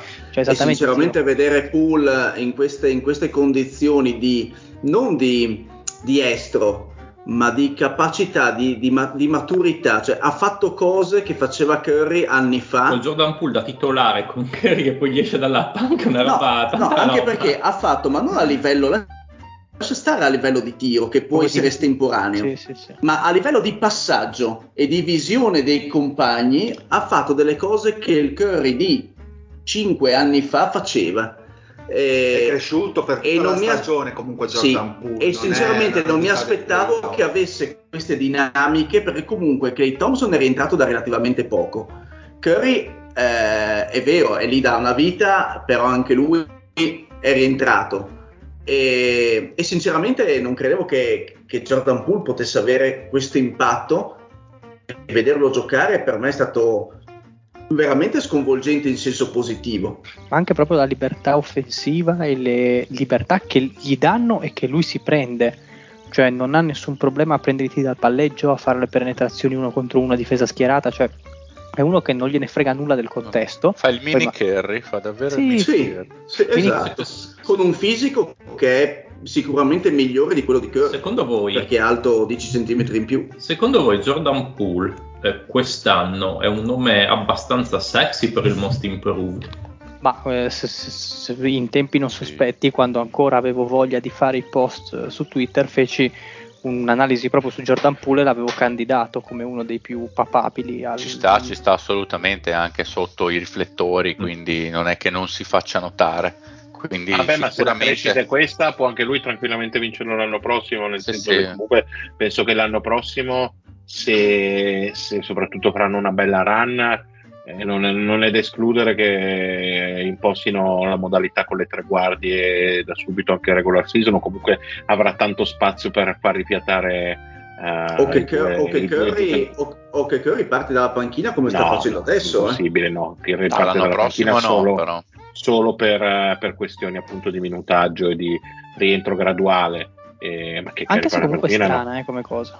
Che di solito però, pe, no, sai cos'è strano? Il fatto che il tabellino stanotte mi dicesse che aveva fatto 34, 34 punti in 23 punti. minuti quindi è evidente c'è uno sbaglio su tutti i siti che riportano le statistiche perché non credo sia assolutamente possibile. Sta di fatto che, eh, come diceva prima Lorenzo, se giocano con questa spensieratezza, eh, eh, eh, dile, non lo so, un'eventuale finale a Ovest. Eh, io non so se Beh, vorresti affrontare... fa più paura eh, ma sai che eh, vabbè, ma prima o poi la, li affronti, eh. Ma ah, è l'unica squadra, se, tolti, secondo me... tolti Clippers, che eh, mi fa paura. Secondo me in un contesto altissimo eh, Golden State è bellissima da vedere perché ha sta riprendendo, come dicevo, tutti gli automatismi, i giochi lontano dalla palla, i blocchi sulla linea di fondo, eh, i movimenti degli uomini eh, continui, cioè sono 5 giocatori in movimento. Il problema è che lo fanno con eh, Otto Porter Jr., lo fanno con Wiggins, cioè lo fanno Igudala che ormai è bollito, lo fanno con Kevin Looney, cioè dei giocatori che secondo me finché la qualità è questa, cioè una Denver che ha, può aggrapparsi solo a Jokic e difensivamente è inesistente. Però Lorenzo, secondo me io non sono d'accordo su questo discorso perché comunque stai parlando di alcuni giocatori mh, che comunque hanno esperienza NBA, hanno delle qualità, hanno tantissimi difetti, ma non gli si chiede di essere così decisivi. In un contesto di playoff, uh, secondo me, una panchina del genere, o comunque dei comprimari del genere, invece sono un punto di forza. Secondo eh, me. Ma, ma io dico in un'ipotetica serie contro Phoenix, anche secondo me molto probabile, cioè quegli altri sono la versione di Golden State potenziata perché ruolo su ruolo sono tutti più forti, più giovani sì, e son, più freschi. Ma sulle seconde linee, nel senso, sull'esperienza, al di là del Chris Paul, non lo so se è una serie che vuoi, vuoi portarti fino in fondo. Vabbè, però eh, scusa, il roster comunque... Phoenix ha fatto le finali sì, scorso, sì, cioè... certo. Allora, eh, infatti sono scoppiati al momento di difficoltà, nel senso che comunque il braccino gli è venuto, quindi anche lì evidentemente un po' di inesperienza la possono pagare. E Comunque, resto, secondo me, aspettiamo... sia la strafavorita della stagione, io l'ho messa campione NBA, però è una serie che penso tutti vorremmo vedere. Ma aspettiamo, secondo me, di vedere innanzitutto Golden State a, a, a Denver, perché comunque io ho sempre eh, tenuto in considerazione l'effetto, l'effetto, arena, nel senso che il pubblico, i supporters di Golden State sono da anni ben abituati e quando Golden State è su questi livelli l'in, la, la, l'incentivo che danno secondo me, la carica che danno quando la squadra entra in ritmo è qualcosa secondo me di non paragonabile. E a Denver secondo me vedremo quanto questa Golden State ha margini eh, uno per le condizioni ambientali di Denver e due perché non penso che Denver cederà con questi scarti alla, gara 3, sono quasi convinto. È anche vero che secondo me se Golden dovesse giocare così ogni partita della serie, io vedo difficile che qualche squadra possa opporre del, un gioco altrettanto efficace come il loro. È vero, i Suns sono una squadra che gioca benissimo, però sinceramente vedere Golden State giocate, giocare così fa, ti fa veramente voglia di farti una sega a due mani, perché sì, resteresti sì, incollato al monitor a vedere quanto bello è il basket quando è giocato così. Più che altro eh, sono tornati quegli automatismi fantastici da vedere, che ne so, gioco a due, Draymond si passano la palla senza nemmeno, senza nemmeno guardarsi. Sì, vabbè, ma comunque voglio dire, Golden State eh, le, ha sempre fatto insomma queste cose. E quindi è ovvio che in un momento in cui stai riprendendo una certa forma fisica c'è di nuovo Clay Thompson nel motore, hai costruito comunque Paul eh, per eh, Jordan Poole per eh, giocare comunque come diciamo ombra di Kerry negli stessi automatismi, negli stessi eh, giochi a due. Eh, mi, sare- mi, sarebbe sembrato un attimino strana sta cosa c'è da dire che Denver non ha neanche nessuno, perché avrei voluto vedere io la serie con una Denver al completo e sana. Secondo me parleremo di, alt- di un'altra serie completamente. Sì, no, ma infatti è quello che dico. Beh, quello è evidente.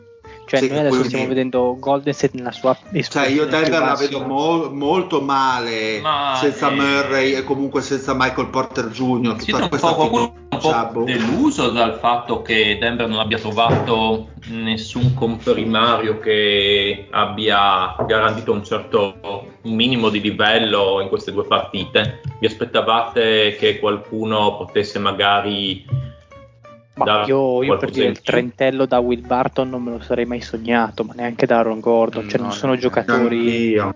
Nemmeno io.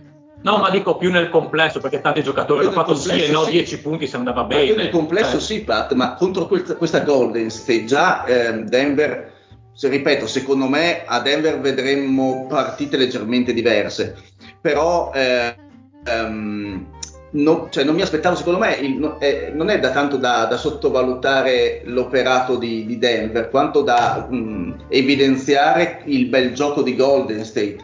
Secondo me... Eh, boh, però... La, la, dire, le non c'hai, le non a parte Jokic, c'hai Will Barton che è sempre stato un giocatore della panca che ha dato sì, il suo contributo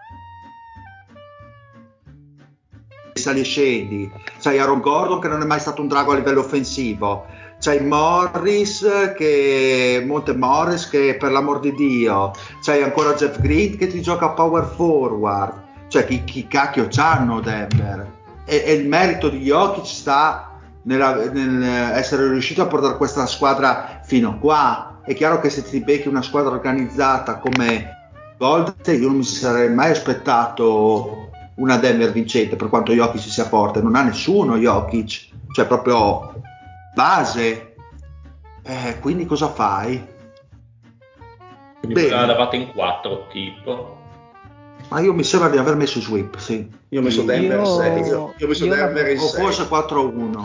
Mi sa anch'io in 6. Io l'avevo data in 7 perché non so come mai, ma Golden State Denver è una serie che storicamente mi, mi tira sempre la gara 7.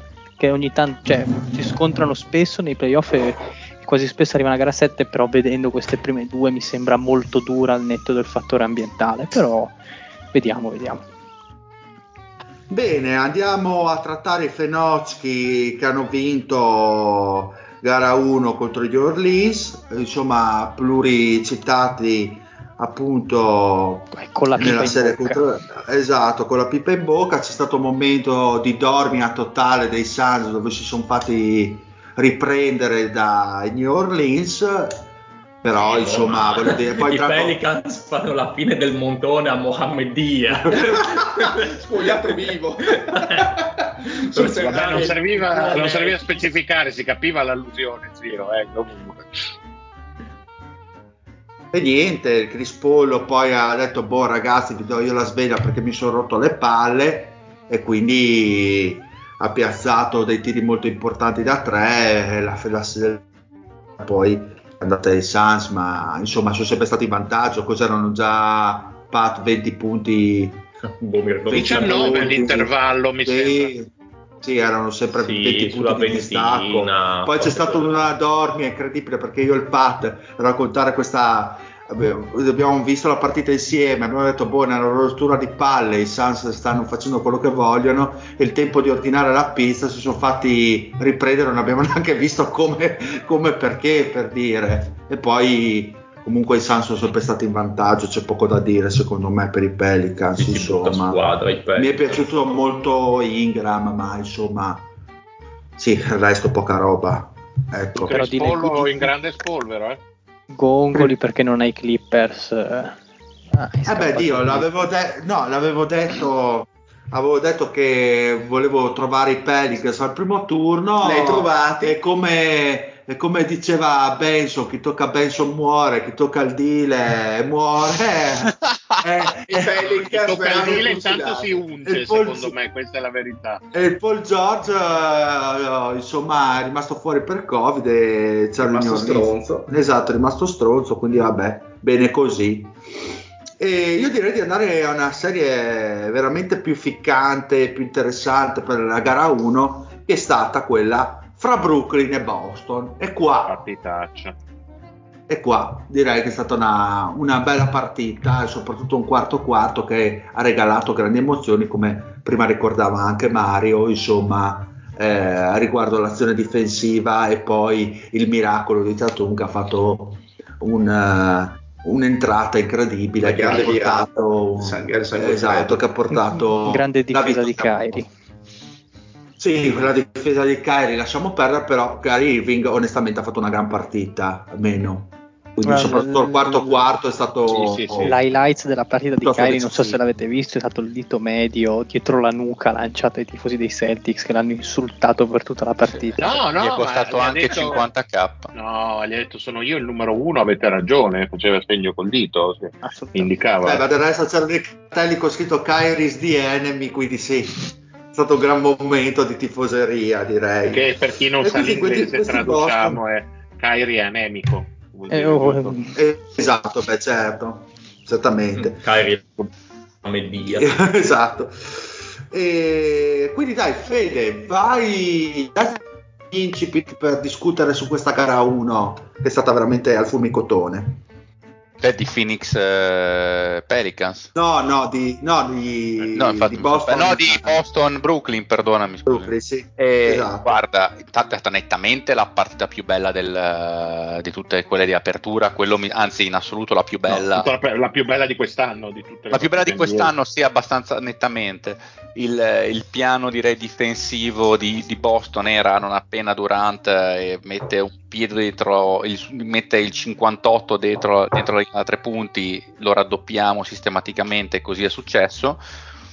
E tant'è che Durante, infatti, è stata una delle poche partite in cui l'ho visto in difficoltà.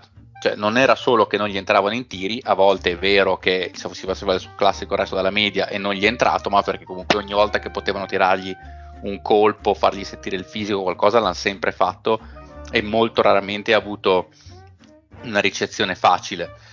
E dall'altra parte eh, c'è stata ovviamente una squadra molto più corale al contrario di Brooklyn che invece abbastanza chiaramente si è affidata al, al talento dei suoi due eh, migliori giocatori con Kairi che ha fatto ovviamente un, una partita for the ages eh, come se ne vedono pochissime col, col sostanziale quarantello. E, e come diceva già giustamente il, il, Lorenzo, comunque già solo l'ultimo minuto di partita tipo ti ripaga dell'ultimo mese orribile di regular season, totalmente guardabile soltanto lui, con eh, uno smart che incredibilmente non si è preso quel tiro perché come gli è arrivata la palla in mano, una lucidità che non ti aspetti da un giocatore così. No, assolutamente no. Invece fa quella fintina furba, va ne manda eh, due al bar. Palle- ne manda due al bar, fa quel, palla- quel, quel, quel passaggio a Tatum che anche lui non banalmente fa quel taglio perché è tutt'altro che banale, perché spesso in quelle situazioni lasci giocare chi ha la palla in mano, che lanci la sua preghiera, quindi è, quello, è comunque un, eh, un simbolo di una, grande, di una grande squadra comunque. Oppure se banalmente secondo me stava correndo follemente a rimbalzo, immaginando anche lui il tiro. Secondo me cercava proprio il palleggio. No, proprio ci sta, ci sta, ma no, infatti si vede chiaramente, però e lì si, il dubbio. non se l'aspettavo neanche Durante, tant'è che si è bellamente dimenticato di Tatum e diciamo che nei replay fa un po' la figura immeritata un po' del pisquano che sta lì a guardare il niente e poi si accorge a canestro effettuato che si è fatto scappare Tatum. E non, non se lo meritava effettivamente. Comunque partita fisica meravigliosa con eh, come diciamo Durant un po' mancato però in compenso un Dragic che mamma mia direi Aspetta Inaspettato. Inaspettat- inaspettatissimo, direi ampiamente il migliore dei panchinari da, ambo, da ambole, ambole, parti. E con eh, Boston che si è abbastanza ripartita i meriti. Comunque, secondo me, Tatum partita da grande, grande giocatore perché ha iniziato in maniera difficoltosa e poi si è ripreso come fanno i grandi giocatori, cioè andando tanto in lunetta, facendo una partita completa, punti e eh, tanti assist, presente sui due lati del campo, tant'è che comunque Durante c'aveva lui e continuerà ad averlo, ad averlo lui. E, e dall'altra parte Drummond si è visto che secondo me fa fatica, ha giocato più o meno 18 minuti, 20 minuti, quello che è, però comunque l'hanno fatto giocare all'inizio, l'hanno sfruttato all'inizio, poi si vede che fa fatica soprattutto quando Peccato vanno però, fuori. Eh. Peccato, eh. perché secondo me Drummond pot- avrebbe potuto essere quel qualcosina in più eh, di questi Nets, nel senso che... Mm comunque sotto i suoi centimetri, i suoi chili si fanno sentire. Eh, in una è che difensivamente comunque... lo mettono in mezzo in ogni pick and roll. Sì, è vero, è sempre, vero, sempre, è vero, è vero, è vero. Sì, sì, eh, il problema è quello. Però io ho visto meglio rispetto alle partite di play-in Seth Curry, che l'avevo visto proprio in sì, difficoltà fisica con la caviglia e secondo me si muoveva molto molto molto meglio. Però Ancora... se non sbaglio è stato un attimino condizionato dai falli personali, se non sbaglio, perché sì, sì, eh, ha fatto quattro palle. Sì, infatti, è, abbastanza su, non ha, abbastanza partita in colore, però ha iniziato benino e ha comunque fatto diversi assist e in, in generale una prova comunque di mobilità che può far, può far ben sperare. Ma secondo altro... voi la, la, il, per il proseguo della serie eh, gara 2 di nuovo a Boston eh, al TD Garden, quindi comunque sappiamo quanto sia dof- difficile giocare lì secondo voi i Nets hanno le armi per poter eh, comunque nel, in 4-5 partite poter dar fastidio a questi Boston? Sì. Nel senso, se, se eh, il, il, roster corto eh, può già pesare secondo voi oppure no? Il problema secondo me per Boston è questo, io non so se avete avuto la mia stessa impressione, che mh, mm, mi ha dato l'idea di essere sempre costantemente in dominio della partita, però poi guardavate sì. il punteggio è sempre stata lì in bilico. Cioè Fino a tutto il terzo quarto come minimo era così e c'erano anche i commentatori che dicevano se guardi la partita sembra che Boston debba essere avanti di 10, questo già esatto. nel primo quarto era avanti di 2. Ed è quello il discorso, cioè non sono stati in grado forse di chiuderla, di chiuderla prima, ecco, ma sono arrivati addirittura a un possesso dal perdere una partita che onestamente hanno giocato meglio, hanno dato l'idea di dominare e quindi boh, vediamo come per il no, cioè... schedule della serie non è messa così bene Boston secondo me perché guardo sta partita e vedo una Boston che effettivamente come dite voi e però con dei Nets che alla fine rischiavano di vincere se non era per quel Beh, c'è da finale. dire che Irving proprio Quindi, sul quarto quarto ha Boston fatto una prestazione incredibile. Boston è sempre stata in vantaggio per tre quarti della partita però sì, però quello che dà da pensare è che Irving nel quarto quarto ha messo eh, la quinta se non la sesta marcia eh, da Sporting e ha praticamente portato Brooklyn a un soffio da vincerla. E lì dimostra anche del fatto che Irving come giocatore è sempre stato piuttosto clutch e in quel caso lì anche Boston ha avuto un attimino di collasso a livello difensivo, non avevano più le soluzioni per tenerlo perché ha innellato eh, due triple in, in sì. fronte canestro e comunque eh, gli avevano lasciato quello spazio in cui Irving poi riesce appunto a, a emergere. Poi ha fatto due penetrazioni subito dopo e ha portato Brooklyn comunque eh, a un più 8 in parziale dove Boston sembrava non, non averne più a livello offensivo, quindi anche una buona difesa di Brooklyn.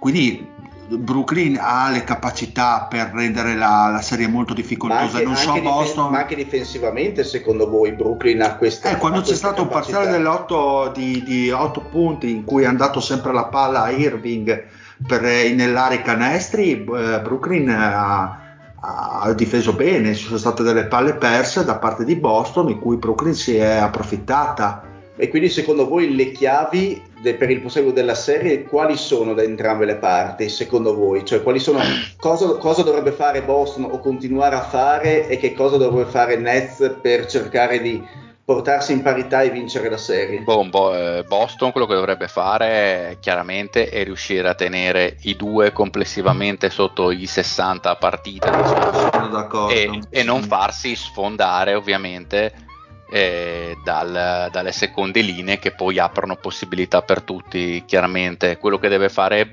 Brooklyn eh, è tenere un minimo difensivamente e riuscire a non spompare i suoi che anche se devono giocare 40 poi devono produrre alla fine è abbastanza semplice e avere qualche cosa, qualche exploit tipo una partita deve esserci Bruce Brown che fa 15-18 punti, questa partita c'è la Draghi, ce l'avrebbero benissimo potuta vincere, un'altra volta ci può essere Patty Mills, eccetera, eccetera.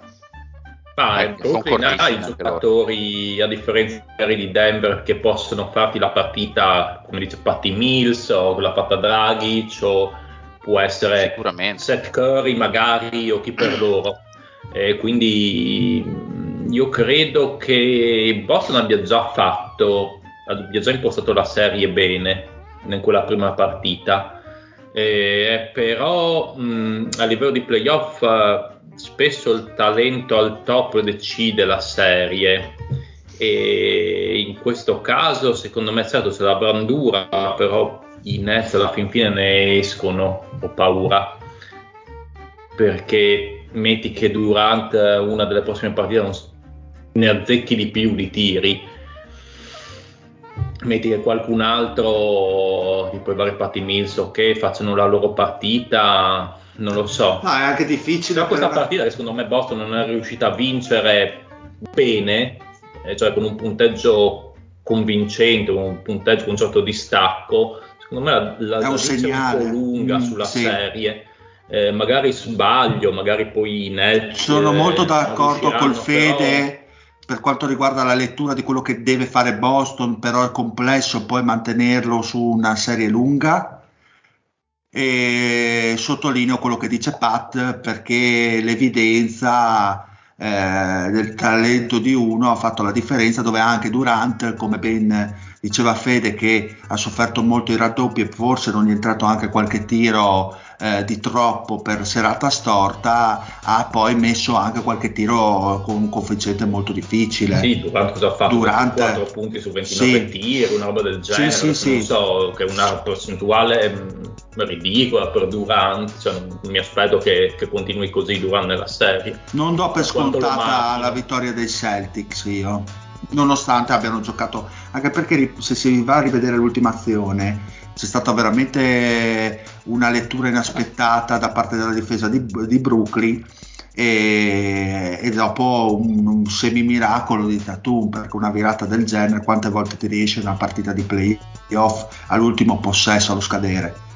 Bravi loro per l'amor di Dio perché i Celtics hanno impostato molto bene come ha detto Pat la, la partita e la serie però ci sono degli elementi che fanno pendere l'ago della bilancia per i Brooklyn sì, è un peccato per Boston, è un peccato proprio alla squadra peggiore. Qualsiasi altro accoppiamento staremo probabilmente, probabilmente passando questa serie Boston-Atlanta, Boston-Toronto, probabilmente staremo dicendo, oh, come abbiamo detto prima, sì vabbè, 4-0, scontata, però quello mm. hanno avuto la sfortuna di beccare i Nets che sono un, una brutta bestia, una squadra da eh, da top eh, 4 poi nell'est in verità non da finire settima quando è al sana continuativa mm. eh, direi di andare all'ultima serie ovvero quella tra Chicago scusate una domandina ma visto che mm. c'è la, la la telenovela di Ben Simmons un pensiero mm torna, non torna, lo fanno mm. giocare, ci provano, non ci provano. me no, anche perché non ha, non ha molto senso secondo me vedo difficoltà poi entrare in corsa no, in quel sistema. Ah, Più che altro io sono, io sono d'accordo, però, però, le voci sono lì, quindi è giusto fare due chiacchiere. Cosa, ma, eh, scusami Fede, che cosa, quando dovrebbe rientrare secondo... Ah, stavano viaggiando gara 5 barra, barra, gara 6 della serie, se ci siamo. Però ogge- oggettivamente Fede, inserire un giocatore che non è uno scorer puro, ma eh, un giocatore di sistema perché questo è attualmente Simmons, eh, in, un, in, un, momento presumo molto delicato, perché se arriviamo Sono a perfettamente 5, d'accordo. Eh, se arriviamo a gara 5 vuol dire che ti stai giocando l'accesso alle semifinali e inserisci un giocatore di sistema da titolare e togliendo magari la possibilità a un set carry, faccio un esempio, o eh, a un altro giocatore che comunque è lì e secondo me ottieni due effetti negativi, il fatto di perdere un attimino in, in, in equilibri e il fatto poi magari di eh, anche fra virgolette di innervosire quello che magari era un giocatore titolare e che magari aveva fatto le sue prestazioni a discapito magari di un giocatore che per ora porta solamente il nome Ma del grande giocatore. Potrebbero inserirlo se proprio vedono che la serie dove se n'era puttane magari. Sta andando male, dicono, boh, proviamo, magari cioè, se si ritrovano sul 3 a 1 magari possono pensare, boh, proviamo a buttare dentro Simmons, tanto perso per perso, vediamo Sono come va, però se in bilico la serie io personalmente non mi fiderei a metterlo io. dentro. Oppure d'altro canto il, il discorso prettamente al contrario, ovvero se Brooklyn veramente domina o se domina puoi parlare. Dicono, vabbè, possiamo metterlo dentro nei minuti, intanto prende confidenza. Sì, ripeto, se, se Simmons fosse uno specialista o esclusivamente difensivo, quindi con pochi possessi, o un tiratore da tre, eccetera, sì, potrei sì, dirti sì, di sì. Per il proseguo dei playoff, Ma... comunque se guardiamo il, eh, il, il, il, bracket qua, eh, poi Brooklyn o, chi, o comunque chi esce da quella serie va a trovarsi Milwaukee e in quella serie mettere un Simmons. Adesso non so come sta lavorando con la squadra se sta facendo qualcosa se non penso che siano tanto focalizzate sull'inserire Simmons in questo momento perché sono state le priorità buttare eh, dentro Simmons in una gara contro Boston e poi ti viene fuori la serie contro Milwaukee contro la squadra più forte a est ha, sì, eh. ha un pochino poco senso secondo me per il cammino che hanno davanti ci sta, ma sono d'accordo con voi. Eh, Chicago-Milwaukee, appunto. No, che bravo, bravo, bravo Marione, il termine c'è, corretto. C'è poco da fare. Eh, come direbbe qualcuno, Milwaukee in tre e festa finita. no, vabbè, ma, ma Chicago non ha, non ha nessun'arma da contrapporre penso che saremmo tutti molto. la parità è stata anche interessante di per sé. Eh? Se qualcosa, ma penso che più di 5 partite qui non le vediamo. No, no, eh, ve lo sicuro. È l'unico, è l'unico, sweep che io ho messo al mio bracket al primo turno è stato questo. Sì, anche ho messo per Boston, sì, per Boston Chicago, no? Per, eh beh, ovviamente, Mario, ovviamente. Però comunque la cosa interessante è che primo quarto sembrava Milwaukee in scioltezza, poi comunque Bo- mm, Chicago ha risposto colpo su colpo, cioè ha ritrovato un po' del, del basket che aveva caratterizzato la prima parte di regular season, quindi tanti giochi al gomito, sia per De Rosa che per, ehm, che per Vucevic. Eh, sono riusciti secondo me a liberare abbastanza bene la Vin che si è qualche, preso qualche tiro, qualche conclusione così.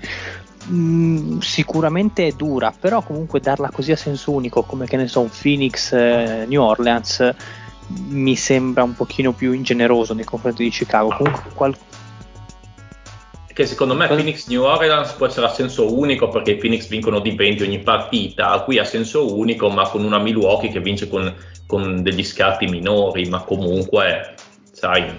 Se Milwaukee gioca con intensità, secondo me non, non c'è moltissimo gioco. Mm. Eh. Sì, ho paura anch'io. Magari non finiranno di 20 le partite, però insomma, sempre le vittorie ci sono. Perfetto, quindi niente da dire. Eh, mi spiace un po' perché Chicago mi è stata un processo che mi è stato simpatico quest'anno, come, come avevano iniziato, poi vabbè sono calati, però mi ha fatto piacere, ecco, ricordo che a, durante le presentazioni eh, cosa davamo di media a Chicago sulle 37, 38 vittorie, mm. una cosa così, e invece insomma hanno fatto il loro campionato, mi fa piacere, hanno fatto una buona cosa, un peccato che ecco, escano così dopo un bel campionato per loro veramente allora Chicago 39 di media noi. Ah 39 ok. Eh sì perché comunque facciamo quel discorso che nel, nella singola stagione un bel progetto valutiamolo nel lungo periodo. Mm, sì comunque secondo me non è così da buttare non so se il Fede aveva qualcosa da aggiungere che anche lui aveva visto qualcosa di interessante. Ma la cosa interessante secondo me oltre questa serie, che va oltre questa serie, è il, è il ritorno ehm, anche a livello playoff si è visto quanto è importante per, per Lopez. Non ah, solo, ma anche okay, ah, Lopez. Okay. Sì, no, no, intendevo lato Milwaukee, non lato, ah, okay. non lato Chicago.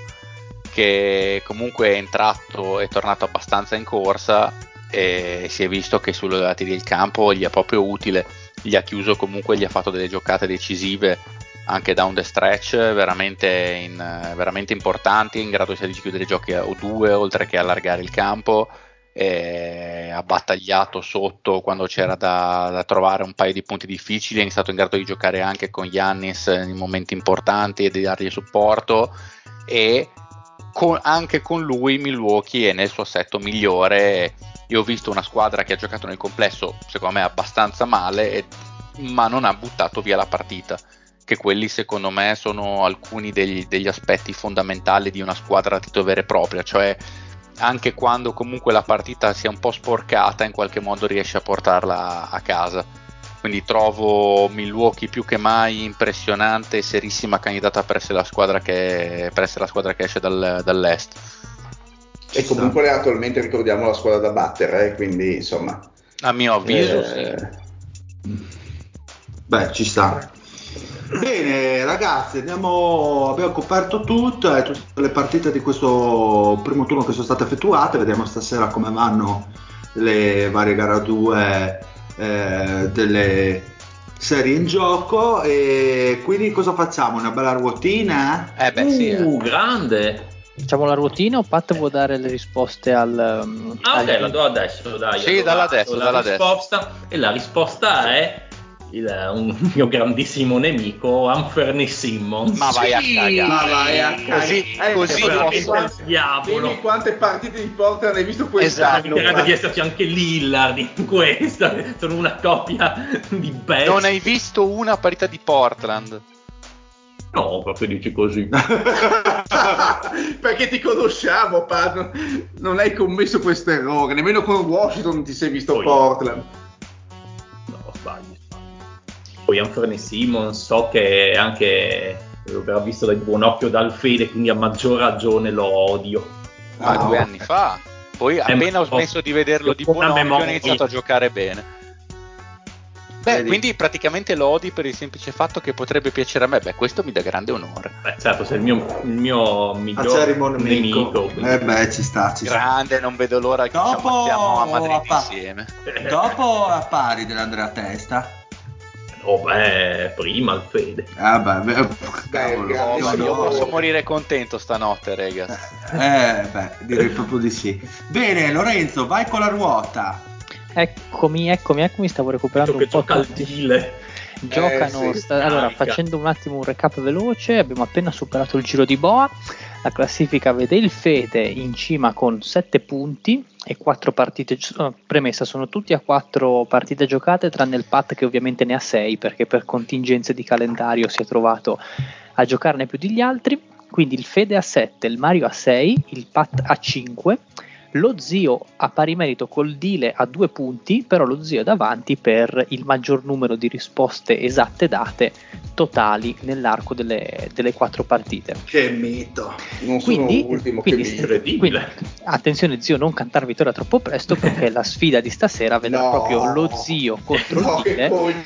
Wow, gioca il Dile quasi che, che, che bello quindi scontro nella, per abbandonare appunto l'ultimo posto della classifica e cercare un po' Ma di muovere. Non posso la vinta al deal e basta. Aspetta, però facciamo un disclaimer prima di iniziare, mandate a letto i bambini. Mandate a letto i bambini e soprattutto potrebbe essere molto lunga, quindi armiamoci di, di cronometro e di pazienza. Eh, ruota di, le ruote di quest'oggi anzi sono gentilmente offerte dal Carlo Celeste, quindi prendetevela con lui nel caso. Celeste io, io, io, comunque ringrazio lui come ringrazio tutti quelli che hanno contribuito a questa follia e tutti quelli che vorranno contribuire. Potete mandarci le ruote dovunque, mail, Twitter, Telegram, qualsiasi Lorenzo cosa. sempre pronto. Sono sempre pronto e mandatemele che mi, mi liberate di un sacco di lavoro in più che non devo fare io. Quindi, eh... senza vergogna, però. No, no, sì. assolutamente, vabbè, perché, perché l'ascoltatore apprezza l'onestà invece che usare troppi giri di parole, non vanno presi in giro. Sei come un impiegato statale, Lorenzo. Sì, stavo pensando. Faccio fare il lavoro agli altri perché non ho palle di farlo io. Esattamente, imparo dai comunque migliori. De, comunque nella mia ruota sicuramente sotto la C c'è la C di costellazione. ah, ok. No, non vedo l'ora di sentire la spiegazione. Andiamo, andiamo a fare ste ruote. Allora, lo zio gioca in casa, quindi ha diritto di scegliere tra la ruota Golden Age o la ruota New Wave. Beh, ovviamente Golden Age. ruota Golden Age per lo zio. Io onestamente poi... Mh, vorrei, vorrei, chiedere anche pubblicamente al Celeste con che criterio ha fatto questa, questa distinzione perché mi sembrano tutte molto come uguali come, come, argomenti, cioè non è che sono tematiche ecco, queste ruote, così per dare un vantaggio ai nostri concorrenti di oggi. Quindi zio, eh, come sempre, dalla A alla Z, tre minuti per te, quando sei pronto partiamo. Educo da questo silenzio. Sei, zio. Sì, eh, ha senso, tacito ha senso. Esatto. Va bene. detto, quando sì. rispondi, no, dimmi quando sei pronto, ma non sono pronto, quindi me ne sto zitto. Va bene. Dai, 3, Lorenzo, vai. 2, 1, via. A. Generale ateniese accusato dal suo governo di empietà. Passo. B. Col culo fece onde nei 76ers. Passo. C. Di Friends. Non ho capito, passo. No, non sei saltato allora. Il Bing, stop, ok, il Bing di Friends. Uh, passo. T. Storica arena di Salt Lake City. Uh, passo. E il nome del primo allenatore europeo a vincere su una panchina NBA. Mm. Uh, passo. Beh, Ugo che ti portava nel pianeta dell'iperbasket. Uh, con che lettera? F. Passo. Sono difficili questa qua. G. Epifanio, personaggio di Albanese. Il cognome. Eh, beh, chi si ricorda? Eh, passo. H. Il soprannome di Havlicek.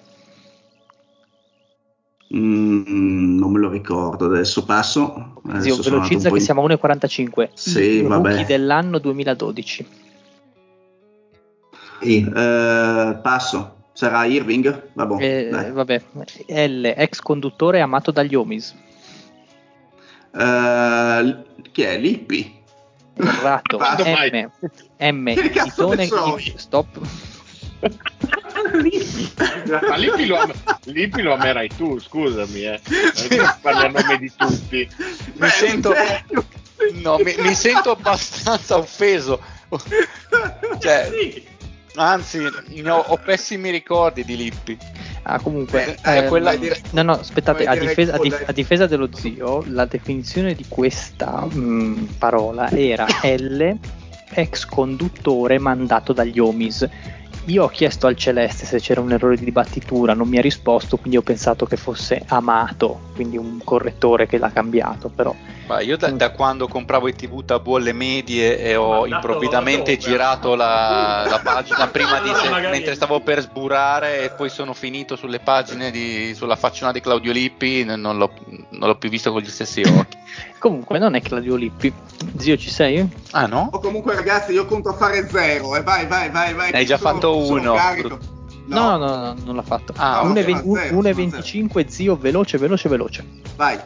Uh, 3, 2, 1, via. I M, il ditone che parla otto lingue. Passo. N, MVP del 2006. Passo. Il 96 oro ad Atlanta. Eh, non ho capito, passo. Nipote del re di Argo. Eh, con che lettera? Che non ho P, sentito. P di Padova. Eh, boh, Priamo? Errato, Q lo conduceva Piero Angela. Um, Quark. Esatto, R, il suo mantra era Bold Online. Eh, passo. S, Malik a cui fu fatale il compleanno di Garnett. Eh, cazzo, porca puttana, passo. Sotto liquido e hasta la vista, baby. Passo. U, la sua mossa era la Tombstone Pile Driver. Passo. V, uno dei Morrison della musica. Eh, van. Esatto. Z, lezione di fitness musicale. Zumba. Esatto. Stop al tempo. Io 20... aggiungerei qualche cosina perché sono proprio difficili. A volte gli è saltata oggettivamente la voce. Io, vi, visto il soggetto, gli aggiungerei 104 secondi perché te li Secondo me 104 anni perché risponda a qualcuna. Mi dico già allora, che sono difficili. No, no, alcune, no, secondo me in, in, alcune gliele data mentalmente su perché alcune le sai sicuramente. No, ma non sono nella seconda parte. Non sono concentrato. Non capisco come mi salta la voce, sono Ma sempre nelle ruote. Cioè, ci, ci sente sempre quando sono le sembri, sai chi? Sembri eh, Buttinar quando fa il Giro d'Italia e si collega con Santini. Uguale. Santini! mito. Eh, mi spiace, mi spiace. Tra l'altro, Mario, prepariamoci alla preview. Eh, comunque, aggiungiamo Vai. 30 secondi d'ufficio, sì. quindi 50 vai, secondi vai, per te. Poi lo faremo anche col deal perché è molto difficile mm. anche quello del deal. Cioè, il, diciamo che il livello di difficoltà è molto simile. È bravo il Carlo Celeste che, che, che, che, che bravo, bravo, Cioccia Celeste c'hai sfondati ma più che altro sono le, le, la, il modo di, di, di far, comporre le definizioni che non, sì, non le capisco molto comunque ok vai quindi 50 secondi ripartiamo da là 3, 2, 1 via A generale ateniese accusato dal suo governo di empietà passo B col culo fece onde nei 76ers che cazzo è? Passo. C. Il Bing, amico di Joy nella serie TV Friends. Uh, con che lettera? C, C di C. casa. Uh, Carl. Errato. D. Storica arena di Salt Lake, di Salt Lake City. Uh, non mi ricordo, passo. E primo allenatore europeo a vincere una panchina, su una panchina NBA. Um, è quello dei Cavaliers. Boh, passo. È Ugo che ti portava nel pianeta dell'iperbasket. Boh. Stop al non tempo. So. Stop al tempo. Quante ne ho fatte? Due? Tre, mi sa. Lo Grande. zio ne ha fatte tre. Grandissimo. Ne ha fatte tre season low per, per i Deomis con una prestazione History low a dif- History Law, esatto, a difesa dello zio, molto molto difficile. C'è qualcuno che le sa no, ma non, non, non erano, no, qualcuno non dai, andiamo a rivederla. Salt Lake non era difficile. Andiamo a rivederle, dai, dai. Uh, allora, generale ateniese, generale ateniese, qualcuno... Esatto, Alcibiade, grande parte n- numero uno totale. B, col culo fece onde nei 76ers. Dai, è facile. Ba- Barclay. Ma no, Bulio Ursella. Grazie Mario. Era, pro- era, proprio il grande Charles. D, storica arena di Salt Lake City. Il Delta Center. Il Delta Center. Ah, il Delta Center. È vero. E Delta primo Center. allenatore europeo a vincere su una panchina NBA era il buon Ettore Messina. Però era vice. Ok. Eh, io non, sì, no, non lo Calcol- io non avevo calcolato i vice, comunque sì, va bene, ok, vero, ci sta. Era un po' fuorviante. Non lo so, se volete gliela diamo buona per inciccionire ma un no, po'. No, no, ma stai scherzando? Ugo che ti portava nel pianeta dell'iperbasket con la F. Ma che cazzo è? Ugo Franci Canava. Vabbè. Circo cane, come ti viene in mente? Che vecchio eh, sei eh. Celeste. Franci Canava, cazzo, saranno 40 anni. e G lui qui l'aveva fatta ancora più difficile perché aveva scritto solo Epifanio cognome. Io ci aggiungo anche personaggio di albanese a mai dire gol. Ma non ho mai saputo il cognome di Epifanio personalmente. Epifanio Gilardi. Ah, non lo sapevo. Esatto. H, H soprannome. Ma la sapeva questa che è un nerdone di merda? No, no, no, no, no, no non frequento nessun, nessun Epifanio. Ok. H, soprannome di Havlicek. Ondo. Ondo. Ondo, no, tra l'altro questa qui è già utilizzata in, in sì. qualche altra ruota.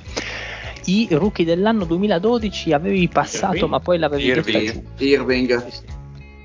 Poi c'è la contestatissima L, ex conduttore mandato o amato dagli Omis, che era Lubrano. Lubrano, eh, sì, eh, no, sì ma è roba, è roba storica questa. Ah, ma sarà mandato, sì, perché ti manda Lubrano. Ah, era mandato, era mandato, era mandato. Però era mandato. non scapiva un cioè, mandato dagli cioè sì, Comunque, un po' questa cosa diciamo che era molto deep solo per i veri appassionati, quindi noi non siamo appassionati di noi stessi, quindi non potevamo saperla. Eh, esatto, bravo. Secondo me era molto, era molto meglio Lippi come risposta. Eh sì, secondo me sì. No, era un po' confonde dagli omi, nel senso se dicevi conduttore mandato, mandato ma, o qualcosa del genere, magari uno ci arrivava. Va bene, sì, un po', un po. Questa qua era facile, invece il ditone che parla otto lingue. Un è, già, tombo. è, è già qua con ditone. No, scusa, di, dillo bene, le, eh, Fede, chi è? Mutombo. No, qual è la qua- tua mossa tipica? È l'elbow combo di Dikembe Mutombo. esatto, proprio quella. proprio lei. N, MVP del 2006, Nash. questa, Nash. questa è la Saldile, esatto. Eh, nel 96 oro ad Atlanta, io vi do un Olajuwon. suggerimento, vi do un suggerimento, l'80% dei nostri giochi, delle nostre ruote ha la Oce Olajuwon, quindi Eh, infatti, Tutta- vabbè, quello era per me. No, per no, me ma scusa, vabbè, ma sì, è già venuto fuori. A Olai. parte che io non avevo sentito nel primo Sì, giro, non avevo sì. sentito la prima parte della frase, quindi ti ho detto passo perché l'ho sentito solo alle Olimpiadi e basta. mannaggia. Non avevo capito la prima parte. Tra l'altro adesso immagino mi sentiate benissimo. Sì, no, sì, certo. questa, questa della O si sentiva perché avevo, l'avevo pensata già al primo Eh, io no, la prima Forse parte non l'avevo l'ha sentito, no, sentita. no, no, non avevo capito la prima parte. P, nipote del re di Arco, con la P di Padova. Perseo. Perseo, proprio lui, incredibile. Qua zio mi sei caduto su una R molto molto facile, il suo mantra era Bold on Lie, Rashid. Rashid. Rashid, Eh, esattamente. è un po' sorprendente sì, Mm. che non l'hai presa. Questa qua invece pensavo fossi l'unico a riuscire a rispondere per contingenze appunto di squadra alla S, Malik, Eh, ho avuto, ho avuto un grandissimo vuoto. Malik. Malik a cui fu fatta il compleanno di Garnett, che praticamente tornando a casa si andò a schiantare. Ah, sì. Chi era? Ehm, Nessuno se lo ricorda? No, Malik Sili. No. ma no, assolutamente. Prima volta che lo No. sento nominare. Mm, sì, anch'io, sinceramente. no, ma nella storia di Garnett c'è fuori. Ah, ok. Sì, sì. T, azoto liquido e hasta la vista baby. Questo non so cosa Terminator. vuol dire. Ah, vedi, io poi. Terminator, sì. Terminator 2, L'ho capita. esattamente. Sì. Eh, U, la sua mossa era la Tombstone Pile Driver. Quando- Undertaker. Undertaker, il becchino. Però, però devo dire che alcune domande se le, le ha complicate, perché tipo azoto liquido e hasta, poteva anche solo dire hasta la vista baby. Boh, for- Molto infatti, più semplice. No, infatti su Asta la vista baby ho avuto L'azoto l'illuminazione, ma l'azoto liquido liquido, non adesso che dice Terminator era la componente del... Sì, però del esatto, del fuorviante team con pochi secondi, ecco. Sì, sì, sì. Magari perché me ne mandate altre, un'altra coppia di ruote, magari le altre le asciugo se hanno delle situazioni del genere. Vai. quindi poi, vabbè, eh, V e Z le hai fatte, quindi chiudi la tua onorevole un ruota. ottimo 3. Che potevi fare tre- qualcosa in più, dai, Sì, un sì. 8 magari arrivare. No, 8 no, però un paio, un paio in più, sì. Mutombo, sì. Eh, abbastanza, e anche la Delta Arena era abbastanza... che non hai sentito, Sì, anche la, Del- anche la Delta, Ah, la la Delta Delta Arena, sì, testa, era una cagata. Quello, sì. Però boh. Bene. Vai, Quindi, vai, zio, dile. dai. quindi dile, hai, Facci sognare, dile. Eh, dile, hai diciamo un'occasione, un, una- un- un- un tiro a porta vuota, un tiro libero che non puoi sbagliare. Però i tre- sbaglierà. I tre Eh, punti dello andiamo- zio ti mettono. Dile, in- io ti dico solo che una, che gra- c'è- una grande locura da parte tua, eh. Che ne- c'ho il, la- il calo, il calo della palpebra. Secondo me il Dile vince con 4, giusto per scherzarmi. molto probabile. Molto Sarebbe, probabile. sarebbe Dai. molto interessante. Ah, dire pronto 3, 2, 1, via. A. Famose scarpe Nike vietate dalla NBA. Air. Esatto. Eh, B. Con Cooper formava la coppia di guardie nello Showtime. Eh, passo. C. Difensore dell'anno nel 2007. Eh, passo. D. Top scorer all time per i Raptors. Ehm, passo. E. Protagonista di una sliding door con, con Kerry e Bogut. Passo. ehm, Monta Ellis. Va bene perché non hai chiuso il passo. F. Jeff, centro di Indiana, anni 2000. Eh, passo. C. Schiacciava scalzo. Come scusa? G. Schiacciava G. Schiacciava scalzo. Passo. fratello maggiore non adottivo di Kenshiro. Eh, H, fratello, io. Esatto. I, sede del Great Western Forum. Indiana. No. L, arena dei Pistons. Eh, passo. M, la squadra di Josh Okoji. Eh, Minnesota. Esatto. Eh, N, sconfissero i Sassoni in Inghilterra. Normanni. Esatto. O, l'unico giocatore degno ai Bulls nel primo anno di Jordan. Otis. Errato. P, MVP nato a Bruges, il cognome. MVP nato a Bruges, eh, passo. U, era il Solas di 007. Quantum. Esatto. R, scelto tra i migliori 20 europei NBA di sempre. Cognome. Eh, passo. S, grande condottiero della seconda guerra punica. Ehm, passo. Non sottovalutava il cuore di un campione. Passo. U, catena montuosa russa. Urai. Esatto. V, il limes romano di Adriano. Eh, passo. Eta nera maestro Phil Jackson. Eh, yoga. No. Z. Zen. No, non avevo sentito la parola. Beh, questa è più facile. Comunque, secondo me, questa Mi- volta. Me- me- Beh. mi hai ucciso su sta. Yoga.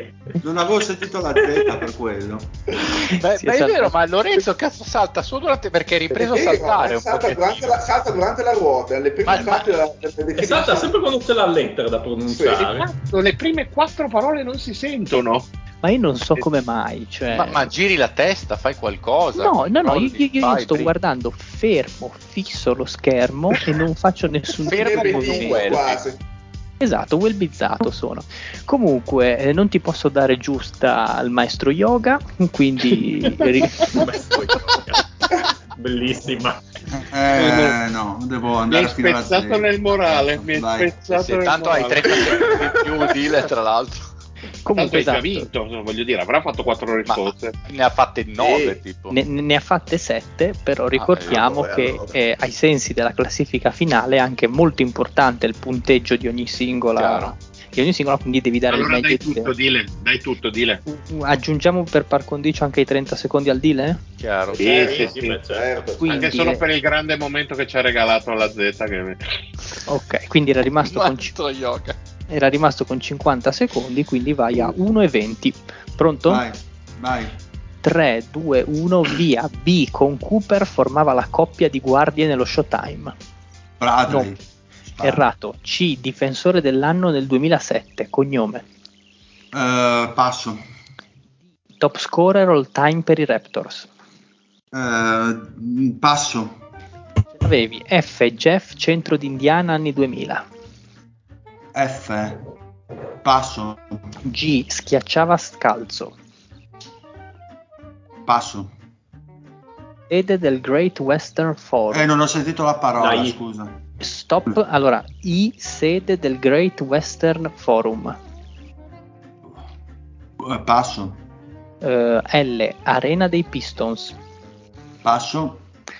O, l'unico giocatore degno ai Bulls del primo anno di Jordan. Il nome. Pa- eh, passo. MVP nato a Bruges. Eh, parola. P. P di Padova, MVP nato a Bruges. Passo. Eh, cognome scelto tra i migliori 20 europei NBA di sempre. Passo. S, grande condottiero della seconda guerra punica. Eh, passo. T, di Taranto, coach che non sottovalutava il cuore di un campione. Eh, passo. V, il limes romano di Adriano. Eh, passo che non mi viene. Affanculo. E poi vabbè, Z, Vallo. il Vallo, esatto. Il vallo di Z, Adriano. Mm. nera maestro Phil Jackson, lo Zen, Zen. ovviamente.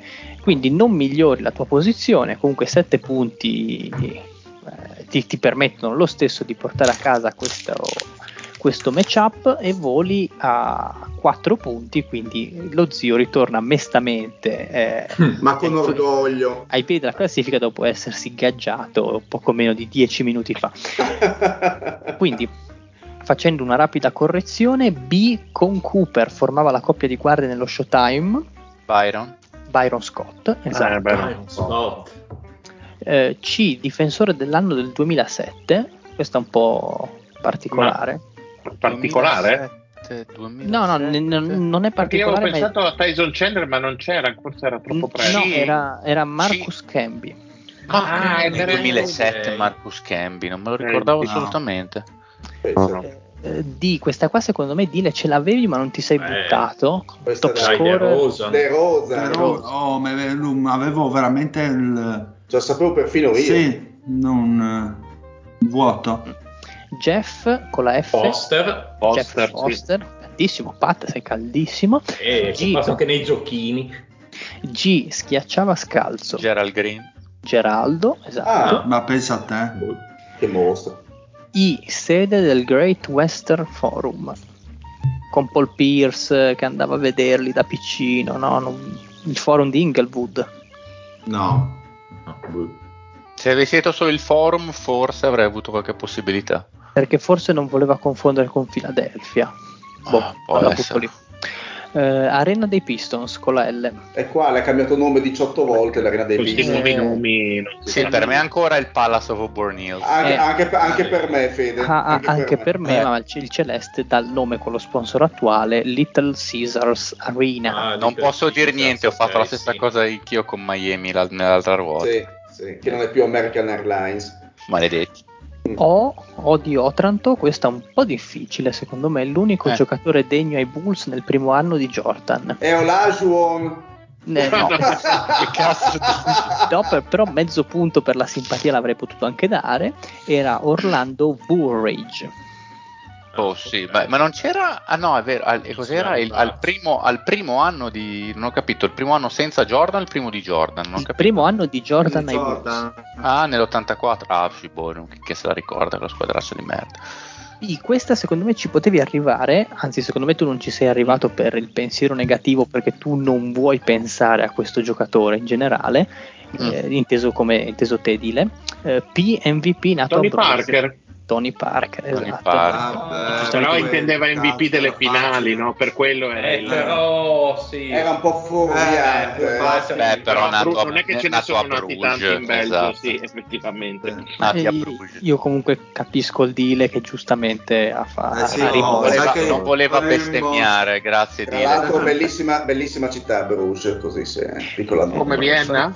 Famosa per i merletti una Dai, cosa molto la Venezia del Nord va bene R scelto tra i migliori 20 europei NBA di sempre. Radmanovic. Eh, ma non è che era Dino Raja? Dino Raja l'acqua Raja. Grande l'acqua Raja. Proprio lui eh, S grande condottiero della seconda guerra punica. Questo è, ogni tanto ritorna anche lui. Era al buon Scipione Scipione. Ah, ah, sì, era facile. Eh, sì, facile effettivamente. Eh, non mi è venuto in mente. Era il buon Scipione e poi questa qua, è, anche questa no, allora, me... Con la T il Fede proprio si è andato a suicidare che non è stata indovinata secondo me. Il Rudy Tonciano! Eh, esatto, il coach che non sottovaluta il cuore di un campione è proprio lui. Sì, lì, lì mi hai esatto. fatto del male, lo ammetto. Eh. Eh, qua Dile mi sei caduto su una cosa che secondo me mh, mm, sapevi ma magari non ti è venuta nel, sul momento V il limes romano eh. di Adriano non avevo capito Adriano cazzo porca puttana mm. per quello eh, okay. Avevo capito tutta un'altra cosa, quindi figurati. No, comunque è incredibile, incredibile, questa cosa del fatto che ti salta il microfono solo alle ruote. Cioè, no, è incredibile, è incredibile, Non lo so, ci, ci deve Sembra essere... una cosa fatta apposta. Tu ci stai un po' coglioneggiando, eh, ufficiale. Sì, lo, fa, lo, faccio per rendere ancora più difficile il giochino. Eh, Z, nera maestro Phil Jackson, ovviamente Zen. Quindi con 7 punti a 3 vince il Dile su, su lo Yoga Master d'ora in poi sarà chiamato. Yoga Master. Esatto. Che l'avevo anche detto Zen ma avevo detto già passo perché avevi già detto yoga. Sì avevo già detto yoga. Esattamente yoga. Eh, non potevo dartela valida. Giusto giusto. Bene andiamo ai saluti che sono sbunato nell'anima. Un saluto allo zio Col mio bel 3 vi saluto. Un saluto al Patrizio. Ciao a tutti, buon basket. Un saluto a Lorenzo. Buonanotte a tutti, buonanotte. Un saluto al Fede. Bella Regas, alla prossima. E un saluto al Marione. Buona serata a tutti, ciao. E un saluto anche dal Dile, alla prossima. Bye. Bella! Oh yeah! Natasha from St. Petersburg, she was a trapezist. Vladimir from Chernobyl, he was